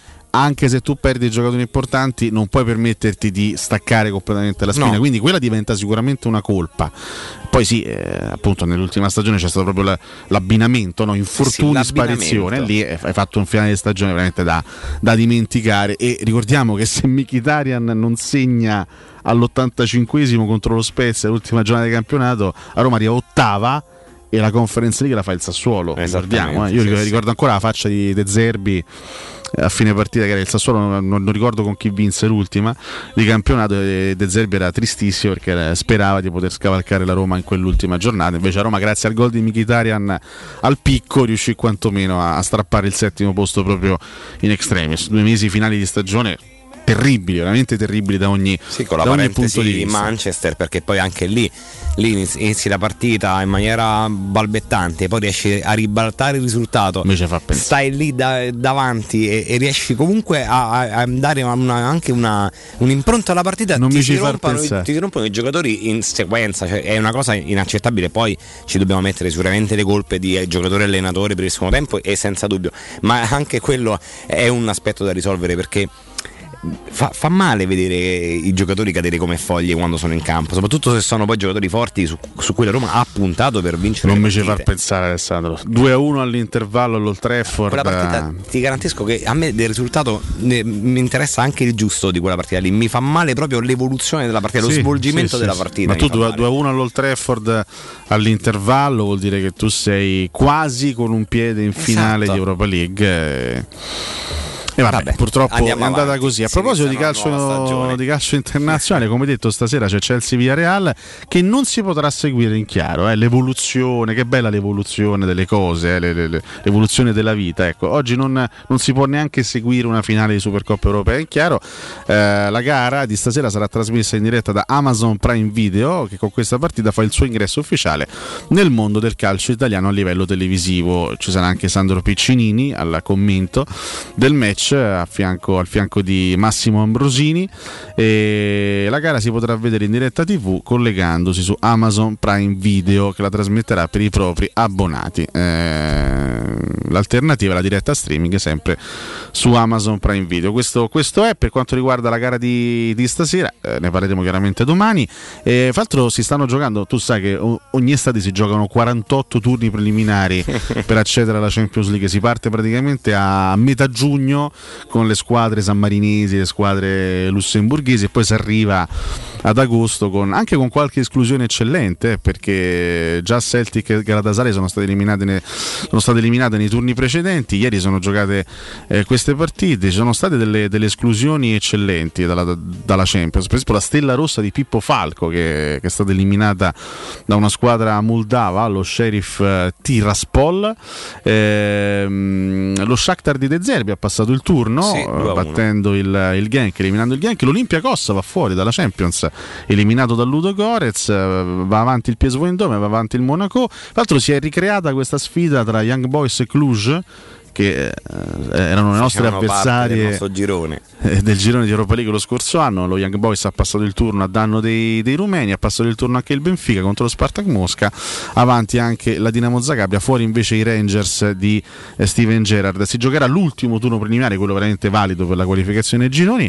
E ci saranno anche delle partite non male, eh, perché eh, per esempio lo Shakhtar di De Zerbi affronterà il Monaco. Quindi sarà una bella partita per quanto riguarda i preliminari di Champions League. Ci sarà anche la sfida fra Benfica e PSV Eindhoven, poi anche Malmo Ludo Gorez, Sheriff Tiraspol, Dinamo Zagabria, Salisburgo Brøndby e Young Boys contro gli ungheresi del, del Ferencváros. Questo per quanto riguarda la Champions che purtroppo è diventata una sorta di chimera da qualche anno a questa parte per la Roma. Eravamo abituati qualche anno fa ad essere ogni anno protagonisti in questa competizione. Ci eravamo quasi stancati di qualificarci perché Esatto, esatto. terzi. e quest'anno invece non, facciamo neanche l'Europa League. E questo, ecco, questo è sempre un aspetto che forse viene considerato poco, ma, ma non per dare alibi a nessuno, ci mancherebbe altro, che poi eh, la Roma nel mercato lo deve fare, lo deve fare bene, lo deve completare nel modo giusto, serve oltre all'attaccante che prende il posto di Geco, serve un centrocampista, serve anche probabilmente un terzino destro, però quando parliamo di mercato, quando parliamo anche della difficoltà nel convincere i giocatori, eh, va tenuto conto il fatto che la Roma gioca la Conference League, che non è purtroppo un torneo affascinante. È un torneo che la Roma dovrà giocare, dovrà assolutamente rispettare e dovrà farlo per vincere, eh, per cercare di portare a casa questa, mh, questa coppa, però indubbiamente non è quel tipo di vetrina che può attrarre anche giocatori importanti sul mercato. Roma ha Mourinho come grande attrattiva, per il resto è tutto un po' da, da rifare, se vogliamo. Beh, anche mettendoci nei panni di Tammy Abram che viene dalla vittoria della Champions League con il Sì, non, Chelsea. diciamo, non da protagonista, anzi No. per nulla da protagonista, però sai, insomma, all'interno della rosa è normale eh, che abbia anche delle perplessità. Diceva bene però un, un radioascoltatore con una sua nota audio prima. ehm, a me non preoccupa che Abram eh, sia freddo nei confronti della Roma perché poi qualora dovesse accettare la proposta della Roma e quindi eh, dovesse essere convinto da Mourinho. I giocatori poi sono dei professionisti quando, quando firmano e sbarcano nelle, nelle squadre e arrivano nelle squadre poi giocano per vincere. Quindi eh, che, che la- il suo approccio sia inizialmente freddo ci può anche stare. Eh, magari ehm, preferisce rimanere a Londra per giocare in Premier League con l'Arsenal. È normale è un giocatore eh, che è cresciuto in Inghilterra.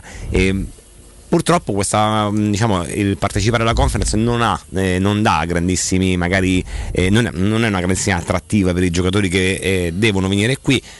Per fortuna abbiamo José Mourinho, per fortuna la Roma a livello internazionale comunque è una squadra che ha fatto bene negli ultimi anni. Ricordiamo che abbiamo disputato due semifinali europee, Europa League e Champions League. Ora stiamo partecipando a questa nuova competizione. Già lo si diceva, si parlava un po' con leggerezza dell'Europa League, no? una, una competizione spesso sottovalutata. Vediamo come sarà questa Conference League, che è la terza competizione europea. Io personalmente eh, sono sempre dell'idea che qualsiasi partita venga giocata bisogna sempre giocare al massimo e vincerla. Non ci mancherebbe altro. quindi ehm, auspico che la Roma sfrutti questa nuova competizione che è tutto sommato una competizione europea e quindi mi piacerebbe molto arrivare ehm, fino in fondo e fare il massimo. Vincerla Ri- riconoscere- è sempre difficile, però riconoscere che non sia una competizione particolarmente affascinante È non oggettivo. significa eh, diciamo pensare che, che la Roma non debba dare No, il no, 100% affatto, esatto. per vincere la Roma deve assolutamente dare il 400% pur di vincere questa, questa competizione resta il fatto che se dovessimo andarla a vincere sì, tutto bello ma è una competizione diversa, molto diversa rispetto all'Europa League e figuriamoci rispetto, rispetto alla Champions, però eh, l'impegno va, va- va messo sempre e da questo punto di vista eh, Mourinho sta insegnando molto perché come, come abbiamo detto anche in questi, in questi giorni si vede la voglia di non perdere neanche le amichevoli che a volte si trasforma in reazioni scomposte, sicuramente sbagliate, ma la mentalità è quella giusta, il presupposto iniziale è positivo, l'abbiamo detto, no? il fatto di non voler perdere mai. Eh, l- questa è una grande, comunque una grande occasione per fare un percorso duraturo, un altro percorso duraturo in, Europa e provare magari ad arrivare fino in fondo perché oggettivamente con il massimo rispetto che bisogna riservare a tutte le squadre, perché poi in, in Europa oggi è difficile trovare delle squadre sprovvedute. In Europa trovi comunque allenatori preparati, squadre, squadre evolute, tutti i calci europei sono Anche ormai stadi, adesso a seconda del Covid, però stadi pieni dove è difficile giocare perché Eh. sono condizioni proprio ambientali complicate. Se vai a affrontare una squadra, ecco, non so, una squadra norvegese, danese, svedese. Turca. Comunque trovi delle squadre preparate. Poi Certo. dal punto di vista tecnico inev- inevitabilmente non sono molto forti, però da un punto di vista eh, dell'organizzazione sono comunque squadre pronte e sono squadre che non aspettano altro, no? Che affrontare la Roma, il Tottenham o altre, o altre formazioni, le poche formazioni realmente prestigiose che ci sono in questa manifestazione per dare il massimo come vetrina anche importante. Quindi la Roma dovrà sudarsela tanto questa, questa conference a cominciare dal turno preliminare. Vedremo se sarà il Molde o il Trabzonspor, lo sapremo domani sera. Tra l'altro il- se dovesse essere il Trabzonspor troveremo di fronte un'altra conoscenza del nostro calcio perché dopo Gervigno, Bruno Perez e Amsic il Trabzonspor ha messo sotto contratto anche il buon Cornelius Eh sì. centravanti altro giocatore che tra l'altro ha, ci ha rotto le scatole spesso e A me volentieri sembra che ci abbia segnato. Ci ha, ci ha segnato ai tempi dell'Atalanta, in un Roma-Atalanta che finì 1-2, eh, che era a gennaio del 2018 se non sbaglio, sì, e anche con il Parma. Con il Parma, Roma 2-0 che era il 10 novembre del 2019. Quindi altro bel rompiscatole. Quindi non lo so. vedremo, vedremo domani chi passerà sto turno, ma sto iniziando a temerlo sto Trabzonspor. Penso che vogliono prendere pure Daniele Conti del Cagliari così magari No, veramente. Recobba penso Aspetta, vogliono prendere perché credo che vogliono Quei fare un giocatori che ci contratto. segnavano sempre. esattamente esattamente. Sono le 9.27 Matteo Bonello noi ci stiamo per fermare. Al rientro tanto altro, tante altre cosucce carine per voi perché voglio chiederti anche che cosa, che cosa, co- cosa ne pensi di questo nuovo Paris Saint Germain con Messi e come lo metteresti in campo soprattutto? Va bene Eh? abbiamo dopo la pausa. A tra poco Pubblicità. Per la tua casa o per il tuo ambiente di lavoro, la Global Service Ambiente è la tua certezza. Global Service Ambiente progetta insieme a te, realizza e mantiene il tuo spazio verde, cura il tuo trasloco, effettua il servizio di pulizia. Global Service Ambiente gestisce i tuoi rifiuti liberandoti da tutte le pratiche burocratiche. Si occupa del tuo impianto fognario. Chiama il numero verde 800 998 784 gsambiente.it. Global Service Ambiente lavora per te per rendere il tuo ambiente migliore. Brindiamo! Sei pazza? Un bicchiere di plastica e una bottiglia di vetro non si incontrano mai, nemmeno quando li butti via. E due coppe di champagne? E due birrette? In queste sere d'estate differenzia bene i tuoi rifiuti e brinda a un futuro più pulito. Ama il futuro sostenibile. amaroma.it Officine Puma, servizi a 360 gradi per gli automobilisti, carrozzeria convenzionata con le principali compagnie, soccorso stradale attivo 24 ore su 24 con officina mobile, interventi in garage sotterranei e trasporto vetture in tutta Italia, noleggio auto e polizze assicurative personalizzate in sede. Officine Puma, in via Prato Sesia 42 in piazza Fontegliana 7. Info al 338 2630 558 o su officinepuma.it. Seguici anche sui social. Vieni da Climanet e approfitta dell'eco bonus del 65%. Puoi avere un climatizzatore Daikin 9000 BTU a 472 euro invece di 1349 euro. Sconto immediato in fattura con IVA e installazione comprese e puoi pagare anche in 10 rate a interessi zero. In Viale Carnaro 20 890 41 46 o climanetonline.it. Spazio o strazio? Basta angustiarti in ambienti angusti. Da oggi ti aspetta Residenze Colle degli Abeti. A Roma Est l'unica iniziativa immobiliare in pronta consegna in classe A con appartamenti finalmente comodi e spaziosi. Mono, bilo e trilocali con posto auto. Possibilità arredo completo e mutuo anche con agevolazioni statali. Residenze Colle degli Abeti e in via Piero Corti 13. Gruppo Edoardo Caltagirone ha costruito. Residenze vende. Info residenze.com Showroom del materasso triplica. Oltre ai due punti vendita di via Castel Porziano 434, zona Infernetto, e di via Baldo degli Ubaldi 244, zona Aurelio, da oggi ci trovi anche in via Sant'Angela Merici 75, zona Piazza Bologna, con un negozio esclusivo Dorelan. Come sempre ci saranno grandi sconti e promozioni per gli ascoltatori di Teleradio Stereo. Per info 06 50 98 094 www.showroomdelmaterasso.com Teleradio Stereo. Teleradio Stereo. 92.7.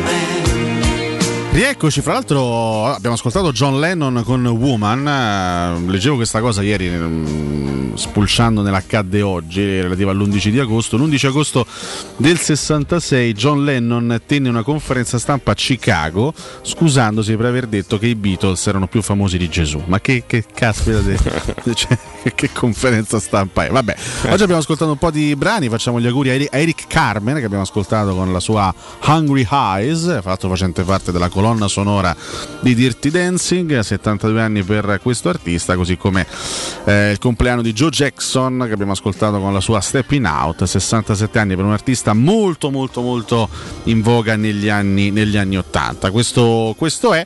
E, mm, oggi, fra l'altro, 11 agosto è passato esattamente un mese da Wembley, dalla vittoria dei- degli europei da parte dell'Italia contro l'Inghilterra. Diciamo uno, uno dei tanti motivi d'orgoglio per noi italiani in questa estate bellissima, se consideriamo anche no?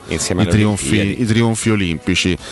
Un europeo che ancora, che ancora oggi, ecco, a distanza di un mese, ecco, mh, sono passati 30 giorni, adesso possiamo sicuramente eh, appurarne l'importanza, la bellezza e il prestigio, perché effettivamente l'Italia non era partita con, con- con grandissimi credenziali, in pochi pensavano che, che potesse davvero arrivare in fondo e vincere, invece è stato un, un- un grande trionfo che sai, a caldo festeggi, poi a freddo, a distanza di un mese, mh, ti rendi conto di quanto veramente sia stato difficile, di di quanto sia stato anche bello portarlo a casa, perché veramente la concorrenza era forte, forte, forte, non era affatto semplice arrivare in fondo e battere addirittura eh, in quel caso i padroni di casa inglesi che si presentavano una squadra che per me ad oggi rimane più forte dell'Italia che invece ha vinto, però quando poi ci vogliono altre, altre, altre caratteristiche come il gruppo, eh, come la- la- la- diciamo, la forza collettiva, la grinta, la capacità anche di non, di non mollare. Ecco, quando,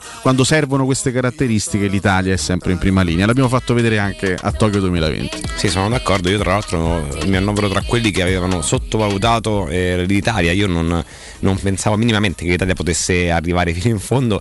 Tantomeno vincere eh, perché secondo me era mancante in diversi ruoli. A me, io, io ammetto, ma ti dico, anche se abbiamo vinto io tutt'oggi, non sono convinto dai due centravanti che ha l'Italia. A me né Immobili né Belotti sono due giocatori buoni, buonissimi, però non mi sembrano due profili eh, internazionali. Questa è un'opinione mia personalissima. Ah, ma non lo sono sicuramente. Eh, la loro carriera dice che non sono due profili ha dei internazionali. giocatori importanti, tra cui Donnarumma senza dubbio è un portiere straordinario, il centrocampo mi piace tantissimo. Devo ammettere che Bonucci e Chiellini, anche se non sono proprio nelle mie simpatie, eh, però sono una co- coppia di difensori Ma hanno fatto un europeo straordinario. Poi veramente sono- clamoroso. C'è anche la storia di squadre che si sono un po' eh, tirate fuori da sole, come la Francia, che è una squadra mostruosa e che eh, si, è, si è autobuttata fuori no, dal, dal- dal torneo. La Germania, pure, che è una, Germa- una- una squadra eh, molto forte, secondo me. La partita più importante d'Italia, secondo me, l'ha fatta contro la Spagna che nonostante una, sia composta da giocatori molto giovani ha giocato un- contro l'Italia molto bene e secondo me è stata la partita forse più difficile che ha disputato l'Italia. E poi l'Inghilterra che con quei giocatori lì che si ritrova ha disputato una prima mezz'ora della finale sicuramente a buon livello, a buon livello e poi è sparita completamente nel secondo tempo. l'Italia forse avrebbe meritato di vincere anche prima eh, perché nel secondo tempo ha giocato molto meglio dell'Inghilterra. È un successo importante è un europeo che non mancava dal 68 se non, Sì. se non vado errato sì, sì, e che dà prestigio comunque alla, al- alla nazione. Non Siamo comunque una nazione che eh, per quanto riguarda il calcio conta e come. ecco. È un successo che ha rilanciato a livello calcistico insomma, le nostre quotazioni, la nostra immagine. L'Italia da parecchi anni faceva fatica ad imporsi, faceva fatica a fare grossissimi risultati. Siamo riusciti a fare questo, questo grande europeo e diciamo adesso vediamo un po' tutto il resto anche con grande ottimismo. Ricordiamo che fra, fra due mesi giocheremo un'altra semifinale diciamo, meno importante rispetto eh, agli europei, cioè la Nations League, però l'Italia sarà comunque protagonista, giocherà la semifinale contro, contro la Spagna, eh, l'altra, l'altra semifinale sarà, se non sbaglio, Belgio-Francia, la Supercoppa Maradona contro l'Argentina non so se si farà. Ma si doveva giocare a Napoli, ma la, famosa, la famosa idea della... eh, che era di un quotidiano argentino che, di sì. sì, sì, che, che- che propose no? Eh, la- questa, questa sorta di, di- supercoppa internazionale tra l'Italia campione d'Europa e l'Argentina campione del Sud America chissà se magari si farà questa supercoppa Maradona da qualche parte e, mm, e poi insomma ci si avvicina manca soltanto un anno e mezzo al mondiale di Qatar 2022 e certamente adesso lo vediamo come, come un appuntamento in cui poter addirittura bissare il, il trionfo di Wembley di, di un mese fa. Ci sono anche, eh, diciamo, c'è una visione diversa anche su alcuni nostri giovani calciatori che si sono eh, ben disimpegnati in questo europeo, sop- soprattutto Chiesa e Locatelli, ma, ma non solo loro. Ci sono altri che rientreranno nel giro azzurro nei prossimi mesi, ovviamente Zagnolo, ma perché no anche, anche Scamacca. Quindi adesso si ha una, una- una- una visione diversa anche di quella che è l'Ita- l'Italia del calcio, eh, sulla base anche dei, dei- dei giocatori che stiamo, che stiamo esprimendo. Fino a qualche mese fa c'era ancora molta negatività, ci sentiamo molto indietro rispetto alla Francia, rispetto alla Spagna, rispetto all'Inghilterra, eccetera, eccetera. Questa vittoria, questo, questo trionfo ha diciamo, rimesso dentro i nostri colori, la nostra bandiera nel, nel vortice del calcio che conta e questo è sicuramente molto molto positivo e molto importante. Una minuscola amarezza su questo europeo ce l'ho ed è l'assenza di Lorenzo Pellegrini e ti devo essere, devo essere onesto soprattutto di Gianluca Mancini che secondo me avrebbe meritato di andare all'europeo e avrebbe fatto bene anche a loro vincere un titolo comunque con la nazionale come ha fatto Brian Cristante ecco. E, mi dispiace, e Spinazzola ovviamente, e, mm, mi dispiace parecchio perché sono due giocatori, Pellegrini l'avrebbe giocato da titolare questo europeo probabilmente e Mancini secondo me nel, nel gruppo ci poteva stare perché a mio avviso personalissimo è uno dei migliori difensori Beh, italiani. Anche perché fai parte del giro per, per tanti mesi, poi a due mesi dall'inizio dell'europeo te, te scavalca un brasiliano. È un po' fastidioso. Toloi, io penso che Mancini abbia rosicato parecchio. Però Mancini, Pellegrini, Zagnolo, il Sharawi, eh, i, i ragazzi che non sono andati no, per vari motivi, evidentemente che non hanno partecipato a questo europeo, dovranno poi sfruttare questa, questa- questa- questa mancata vittoria, questa, mancata partecipazione come elemento no, di- di- di- di stimolo e di motivazione in vista del futuro, perché poi il mondiale si gioca eh, fra un anno e mezzo, quindi c'è la possibilità per tutti di rientrare e di convincere Mancini magari eh, ad essere presi nuovamente in considerazione. Tra l'altro due elementi no, dell'Italia campione eh, d'Europa fanno parte anche del, del Paris Saint Germain, dei sogni del Paris Saint Germain da PlayStation, perché c'è Donnarumma ovviamente, c'è anche Verratti, squadra clamorosa che eh, a questo punto è la, è la favorita per la Champions League, per la vittoria della Champions, oppure è troppo facile in questo momento dare il Paris come, come strafavorita. Ricordiamo che non sarà l'unica, che No. poi quando, quando si arriva a quel livello lì, quando si arriva a parlare di Champions League, eh, poi ci, ci sono gli inglesi. Le spagnole vedremo perché Real e Barcellona veramente stanno vivendo una fase di, di lenta e sofferta ricostruzione. La Juventus di Allegri io comunque la tengo in considerazione, eh. In vista del percorso europeo, perché Allegri è uno che sa come si arriva in finale, l'ho fatto due volte. Eh, questo Paris Saint Germain come te l'aspetti messo in campo con, eh, con Messi? Perché lì, sai, poi quando, quando, si hanno così tanti giocatori forti, conta effettivamente il modulo, come scendono in campo. Comunque bisogna avere una, una certa organizzazione, un certo equilibrio. Eh. Ah, sicuramente credo che sia la squadra veramente favorita a vincere tutto perché ha un dream team praticamente. Mi ricorda quando giocavo pochissimo perché non sono un amante dei videogames, però quei giochini da, del manageriali del calcio che provavo a mettere insieme i campioni più assurdi, no?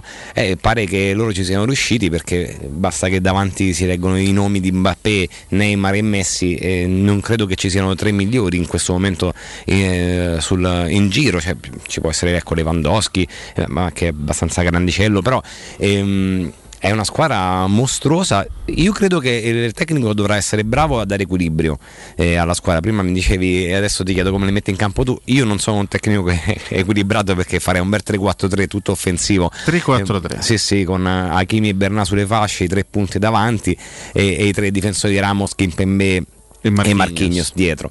Poi c'è cioè, equilibrio zero perché in mezzo dovresti mettere due, due forse due muretti. Ma guarda proprio. che in realtà eh, pare questo, sberratti. questo, guarda, dietro sei abbastanza garantito da quei tre difensori. Hai comunque due esterni che sanno anche eh, coprire, quindi tutto sommato l'equilibrio con questo modulo ci starebbe. A me, a me ricorda un po' questo, questo Paris Saint Germain, ricorda un po' il Real Madrid diciamo di, di, di, inizio anni 2000, no? il famoso Real di Figo, Zidane, Raul che andò poi a prendere anche Ronaldo sì. dopo il mondiale del 2002. Lì si ritrovò con una serie di stelle incredibili. È chiaro che era un Real che aveva qualche problema a livello di equilibrio, ma era un Real fortissimo. Poi con Ronaldo loro non vinsero la Champions League, no. eh, però indubbiamente era uno spettacolo vederli in campo. Questa è una squadra, ecco, quel Real, quel Real Madrid giocava con il 4-2-3-1, immaginando questo Paris Saint Germain con il 4-2-3-1, ecco ti puoi immaginare magari Verratti e Paredes in, in mezzo al campo, eh, i due davanti alla difesa con eh, Di Maria, Mbappé e Neymar eh, con Messi centravanti comunque lì li puoi anche mescolare, li puoi anche miscelare. Il potenziale tecnico è, veramente assurdo. E tra l'altro neanche ho menzionato Icardi che farebbe panchina, ma non solo Icardi, non Wijnaldum. Wijnaldum, Draxler, un altro giocatore secondo me buonissimo, e Di Maria. Eh sì, sì. Ha, ha, veramente l'imbarazzo della scelta lì, lì davanti. Se, se il Paris Saint Germain volesse per caso regalarci qualche giocatore non ce lo prenderemo anche perché noi abbiamo qualcuno da potergli dare tipo Fazio penso magari in difesa gli potrebbe dare stabilità no? sì Fazio penso che proprio è il profilo che il Paris Saint Germain sta bel cercando libero no? che gli può servire per chiudere la difesa no, eh? no, visto che parliamo di calcio internazionale è interessante capire anche che tipo di liga spagnola verrà fuori. Parliamo di, in questo caso stiamo parlando dei campionati che inizieranno fra pochi giorni, quindi è già iniziata la Liga An, eh, stiamo per, eh, così, per ammirare l'inizio della Bundes, della Premier della Liga spagnola, la Liga che, che, dopo tantissimi anni si ritrova senza Cristiano Ronaldo e Messi, tutti e due, perché eh, Messi, eh, Cristiano se n'era già andato qualche anno fa, adesso va via pure Messi, è un campionato sicuramente da questo punto di vista impoverito perché per tanti anni ragazzi, per tanti anni Barça e Real sono, stati, sono state le due le due squadre di riferimento in Europa, no? per tanti anni hanno dominato anche la scena in Champions League perché tra il 2009 e il 2000 l'ultima che ha vinto Real è stata nel 2018 eh, insomma sì. Per, per, un decennio quasi Barça e Real hanno praticamente monopolizzato il calcio, il calcio internazionale e soprattutto sono state guidate in quel, in quel periodo da, da, Messi e Cristiano Ronaldo. Mancano questi due campioni, eh, sono due squadre che si stanno ricostruendo, che si devono ovviamente ricostruire. Fra l'altro il Barça perde Messi, il Real quest'anno perde Sergio Ramos, quindi perdono comunque mh, due figure di riferimento, i due capitani, quindi sarà veramente una, una liga interessante con, con, queste due squadre gloriosissime che devono però eh, darsi un volto nuovo. Ricordiamo il Barça ha confermato in panchina Kuman, il Real Madrid ha riportato in, in panca un vecchio, un vecchio volpone come Carlo eh, Ancelotti. La Premier probabilmente con tutto il rispetto anche per il Paris Saint Germain eh, dei sogni, il Dream Team parigino, il campionato più bello e più affascinante resta la Premier League con il Manchester City che ha vinto tre delle ultime quattro edizioni, c'è il Chelsea campione d'Europa, eh, c'è comunque il Manchester United che non vince da quattro anni ma si è rinforzato con Sancho e con Rafa Rafael Varane, grandissimo acquisto per il reparto difensivo, eh, senza dimenticare il Liverpool di Klopp che dopo una stagione così e così immagino vorrà tornare protagonista, poi l'Arsenal, il Tottenham, il Leicester che viene dalla vittoria dell'FA Cup e del Community Shield, lo stesso Everton di Rafa Benitez, io immagino che sarà come sempre una grande, grandissima Premier League. Un po', eh, un po', in tono minore nell'ultima stagione, soprattutto per la mancanza del pubblico, perché se togli alla, alla, allo spettacolo della Premier i tifosi, se togli il pubblico, se togli gli stati pie- pieni, viene qualcosa, viene qualcosa meno proprio al, all'essenza della Premier League. Si tornerà eh, quest'anno con i tifosi allo stadio, immagino che che vivremo un campionato veramente bellissimo. Allora, io da osservatori sarà un campionato la possibilità, ti parlo di tanti anni fa, di assistere a una partita tra Leeds, quando il Leeds era in Premier League, e Chelsea. Era il Chelsea di Zola, il Leeds di Viduca e Kewell. Eh, che spettacolo. Eh, non mi ricordo bene l'anno, ma comunque. Beh, credo 98, quegli anni là, 98-99. No, qualche anno più, più, forse un po' più tardi. Eh, 2000? Credo. Sì, credo di sì. E ti dico, 2001. lo stadio del Leeds è, Ella Road. È, è, un, è un posto magnifico magnifico. Eh, e veramente andare, abbiamo perso purtroppo una volta. allo stadio lì è, è qualcosa di, di, di straordinario perché sembra veramente un teatro del calcio. Senza i tifosi perde tantissimo chiaramente. Io credo che ecco, il Manchester City ha fatto un mercato interessantissimo ha preso Grealish dalla sì, vabbè, una follia una follia 117 diciamo, milioni. Esattamente e è una squadra allenata va bene da Guardiola e probabilmente potrebbe anche il Manchester United adesso con il colpo Varan si è un po' rimessi in pari e, mh, la, la, Premier è sempre affascinante perché è sempre piuttosto eh, abbastanza competitiva no? dal punto di vista eh, delle squadre non ti regala niente nessuno in Liga secondo me quest'anno eh, potrebbe essere un interessante campionato perché mi piacciono molto eh, Siviglia e Atletico Madrid L'Atletico Madrid ha fatto un colpo straordinario secondo me che no, Rodrigo, De Paul, De vabbè ragazzi. Grande grande colpo. Rodrigo De Paul è un giocatore straordinario che secondo me in Liga potrebbe fare benissimo. E il Siviglia ne ha fatto un altro di colpo straordinario che secondo me è Derek Lamela perché va ad aggiungersi a una batteria di trequartisti interessante del, eh, del Siviglia composta da Papu Gomez, Suso anche c'è e, forse gli manca un centravanti molto cioè, più forte di quello che hanno Nesri è un buon attaccante il marocchino Nesiri sì, sì, sì. Enesiri, esatto. E, um, però è un buon centrocampo come Rakitic e Fernando mi ha fatto un'ottima impressione vederla anche in, in amichevole contro la Roma. E Barcellona e Real Madrid, il Real Madrid senza Varan perde sicuramente qualcosa, il Barcellona senza Messi bisognerà vedere come si riorganizzerà perché c'è Agüero che tra l'altro leggevo ieri che si è fatto male, sarà due mesi fuori. E mm, sono due squadre che devono un po' ricostruirsi, no? quindi non credo anche che dal punto di vista internazionale possano già dire la loro. Due incognite, sì, assolutamente. Sono due incognite complete. Dopo essere stati abituati per tanti anni a vederle come, come il riferimento del calcio mondiale, in, questo, in, questa fase storica Real Madrid e Barcellona rappresentano due, Sorprendentemente, sì. due incognite, due, due realtà che devono sicuramente ricostruirsi. Ragazzi. Mh, mm, il Barça perde Messi dopo 16 anni, sì. cioè, ripartire senza Messi dopo 16 anni anche proprio per, per, per, per un discorso di, di, di, Ma anche emotivo. Sì, esatto, esatto, non soltanto tecnico, proprio per, la figura che rappresentava Messi per i, i, tifosi. Non so se hai visto il video di quel tifoso che si è messo a piangere davanti al Camp Nou di fronte all'immagine, di fronte alla, così, alla, alla foto gigantesca di Messi. Eh, lì va via un pezzo di cuore per la gente, va via veramente un un giocatore, un ragazzo che ha sempre fatto parte di quel mondo, che ha sempre fatto parte di quella, di quella realtà. Quindi non sarà semplice certamente per il Barça ripartire. Poi loro sono abituati no, a, a, ricambiare eh, perché negli anni hanno avuto praticamente tutti i, i, i, più grandi fuoriclasse del mondo. Il Barça veramente li ha avuti tutti, soprattutto quelli sudamericani, perché se, se pensiamo a, a, Ronaldo, a Rivaldo, a Ronaldinho, a Romario, ce l'hanno avuti tutti. Maradona negli anni 80, poi hanno avuto vabbè, Figo anche. Eh, loro hanno hanno, hanno avuto tutti i giocatori più forti del mondo e sono sempre stati in grado di sostituirli. Certo, sostituire Messi dopo 16 anni da capitano non sarà proprio la cosa, la cosa, più facile del mondo. Noi stiamo, fra qualche minuto mm, saluteremo, nel frattempo stavo dando proprio un'ultima occhiata a quello che dicono oggi i quotidiani sportivi sulla, sulla Roma, chiaramente c'è grande spazio per la partenza imminente di Geco, confermata anche dal tweet in mattinata di Gianluca Di Marzio, oggi a Milano per le visite, eh, Inzaghi aspetta anche un'altra punta, eh, Inter Geco ora è tuo, questo si scrive a pagina 6 della, della Gazzetta, pagina 10 della Rosea, nulla di special, quindi una sorta di eh, gioco di parole, di frecciatina anche nei confronti della Roma, Murigno e la Roma come un rebus, l'attacco è giovane ma non al top, il tecnico era abituato a Drogba, Ronaldo, Ibra, Benzema e Kane, ora dovrà lanciare Shomurodov e Majoral e sogna Abram. Certo, il paragone eh, da questo punto di vista rischia di essere davvero, davvero ingeneroso. È chiaro che Mourinho nei suoi anni migliori ha allenato i giocatori più forti del mondo. È anche un altro momento della carriera per Mourinho, mi sento di dire. Certo. Eh, su lui sa di aver accettato un altro tipo di progetto, sa di non essere arrivato al Manchester City o al- allo stesso Paris Saint Germain. Quindi non credo che Mourinho si aspettasse al momento del suo arrivo eh, i nuovi Drogba, i nuovi Ronaldo, i nuovi Ibra alla Roma. No, sapeva evidentemente di avere di doversi confrontare con un altro tipo di, re- di realtà tecnica, certamente eh, qualcosa in più immagino vorrà sul mercato, io spero che potrà ottenere nel corso delle prossime settimane, perché ci sono ovviamente degli obiettivi ancora da, ancora da raggiungere. Sì, qui invece sul Corriere dello Sport, pagina 2 e 3, si parla ovviamente di Abram. Mourinho ha individuato delle giovani attaccanti l'erede ideale di Geco, accordo già chiuso con il club, ma non con il ragazzo si tratta oltranza.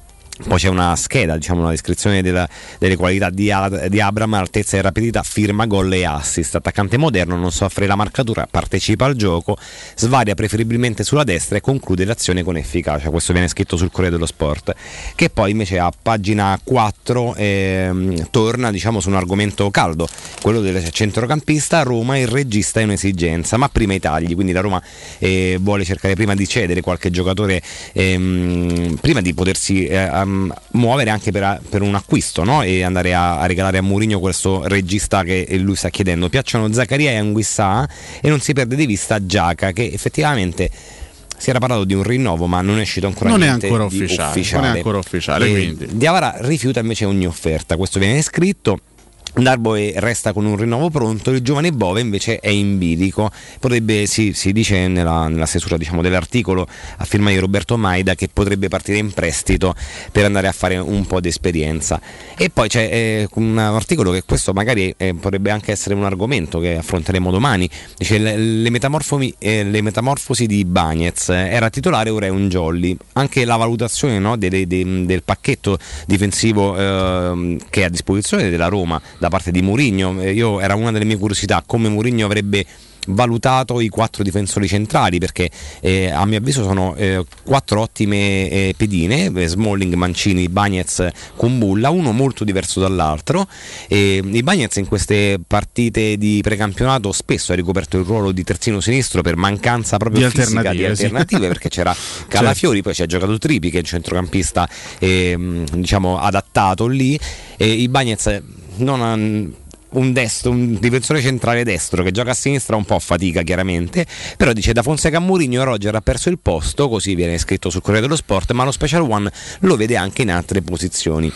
Ah, sì, diciamo che mm, mi inserisco un attimo, poi siamo anche, siamo anche saluti. Mm, quello forse è il ruolo in cui la Roma può stare un pochino più tranquilla se Smalling torna a dare delle rassicurazioni dal punto di vista fisico, perché tu hai comunque Mancini Smalling come coppia teoricamente titolare, con Bulla e Bagnez sono due ragazzi giovani che devono migliorare il rendimento dell'ultima annata, soprattutto i Bagnez è andato molto male negli ultimi mesi, però ecco lì quantomeno a, li- a livello di, di, di, di presenza e anche a livello numerico puoi stare abbastanza, abbastanza tranquillo. Credo meno al fatto che Bagnez possa essere impiegato e riciclato in altri ruoli. È un centrale difensivo che deve correggersi in alcuni, in, diciamo in molti aspetti, però è un difensore centrale. Bagnez. Assolutamente, poi a 22 anni, io ricordo sempre che i Bagnez ha disputato un anno eh, da titolare in Serie A quando eh, la Roma lo prese da- dall'Atalanta, se non sbaglio aveva solo una o due presenze con i paio presenze, sì, un paio di spezzoni. peraltro. Quindi eh, un anno di esperienza sulle spalle adesso è importante, un, un anno e mezzo più o meno perché arrivò a gennaio. E sono giocatori giovani che devono crescere con calma, deve limare determinate diciamo, questioni, eh, quando ha la palla tra i piedi a volte è un po' pericolosetto come quando entra eh, senza eh, forse ragionare bene no? su, su- sulle- sui tempi, Eh, però eh, a, a me piace molto perché Bagnez è, è un difensore molto aggressivo. Eh, Deve però ancora trovare un equilibrio tra l'aggressività e, e- e- la marcatura che, che è fondamentale perché il primo obiettivo del difensore è non far passare Ci l'attaccante. auguriamo che il lavoro di Mourinho possa anche migliorare gli aspetti, eh, i, i dettagli anche del calciatore Ibagnez e anche di Kumbulla. Che E sono, sono com- sono Kumbulla, convinto sì. del potenziale di entrambi. Sono due ragazzi giovani che sicuramente hanno, hanno tanto margine per crescere, devono apprendere però anche, anche con una certa velocità. Sono pronti Augusto Ciardi, Riccardo Angelini, Jacopo Palizzi che vi daranno compagnia dalle 10 alle 14. Caro Alessandro, per quanto ci riguarda l'appuntamento è a domani, sempre dalle 8 alle 10 sui 92.7 di Teleradio Stereo. È stato un piacere anche stamattina. Anche per me Alessio. Grazie a Matteo Bonello che ci ha coadiuvato in cabina di regia, da Alessio Nardo un abbraccio a tutti quanti voi, sempre Forza Roma, restate all'ascolto su Teleradio Stereo. Ciao! Ciao!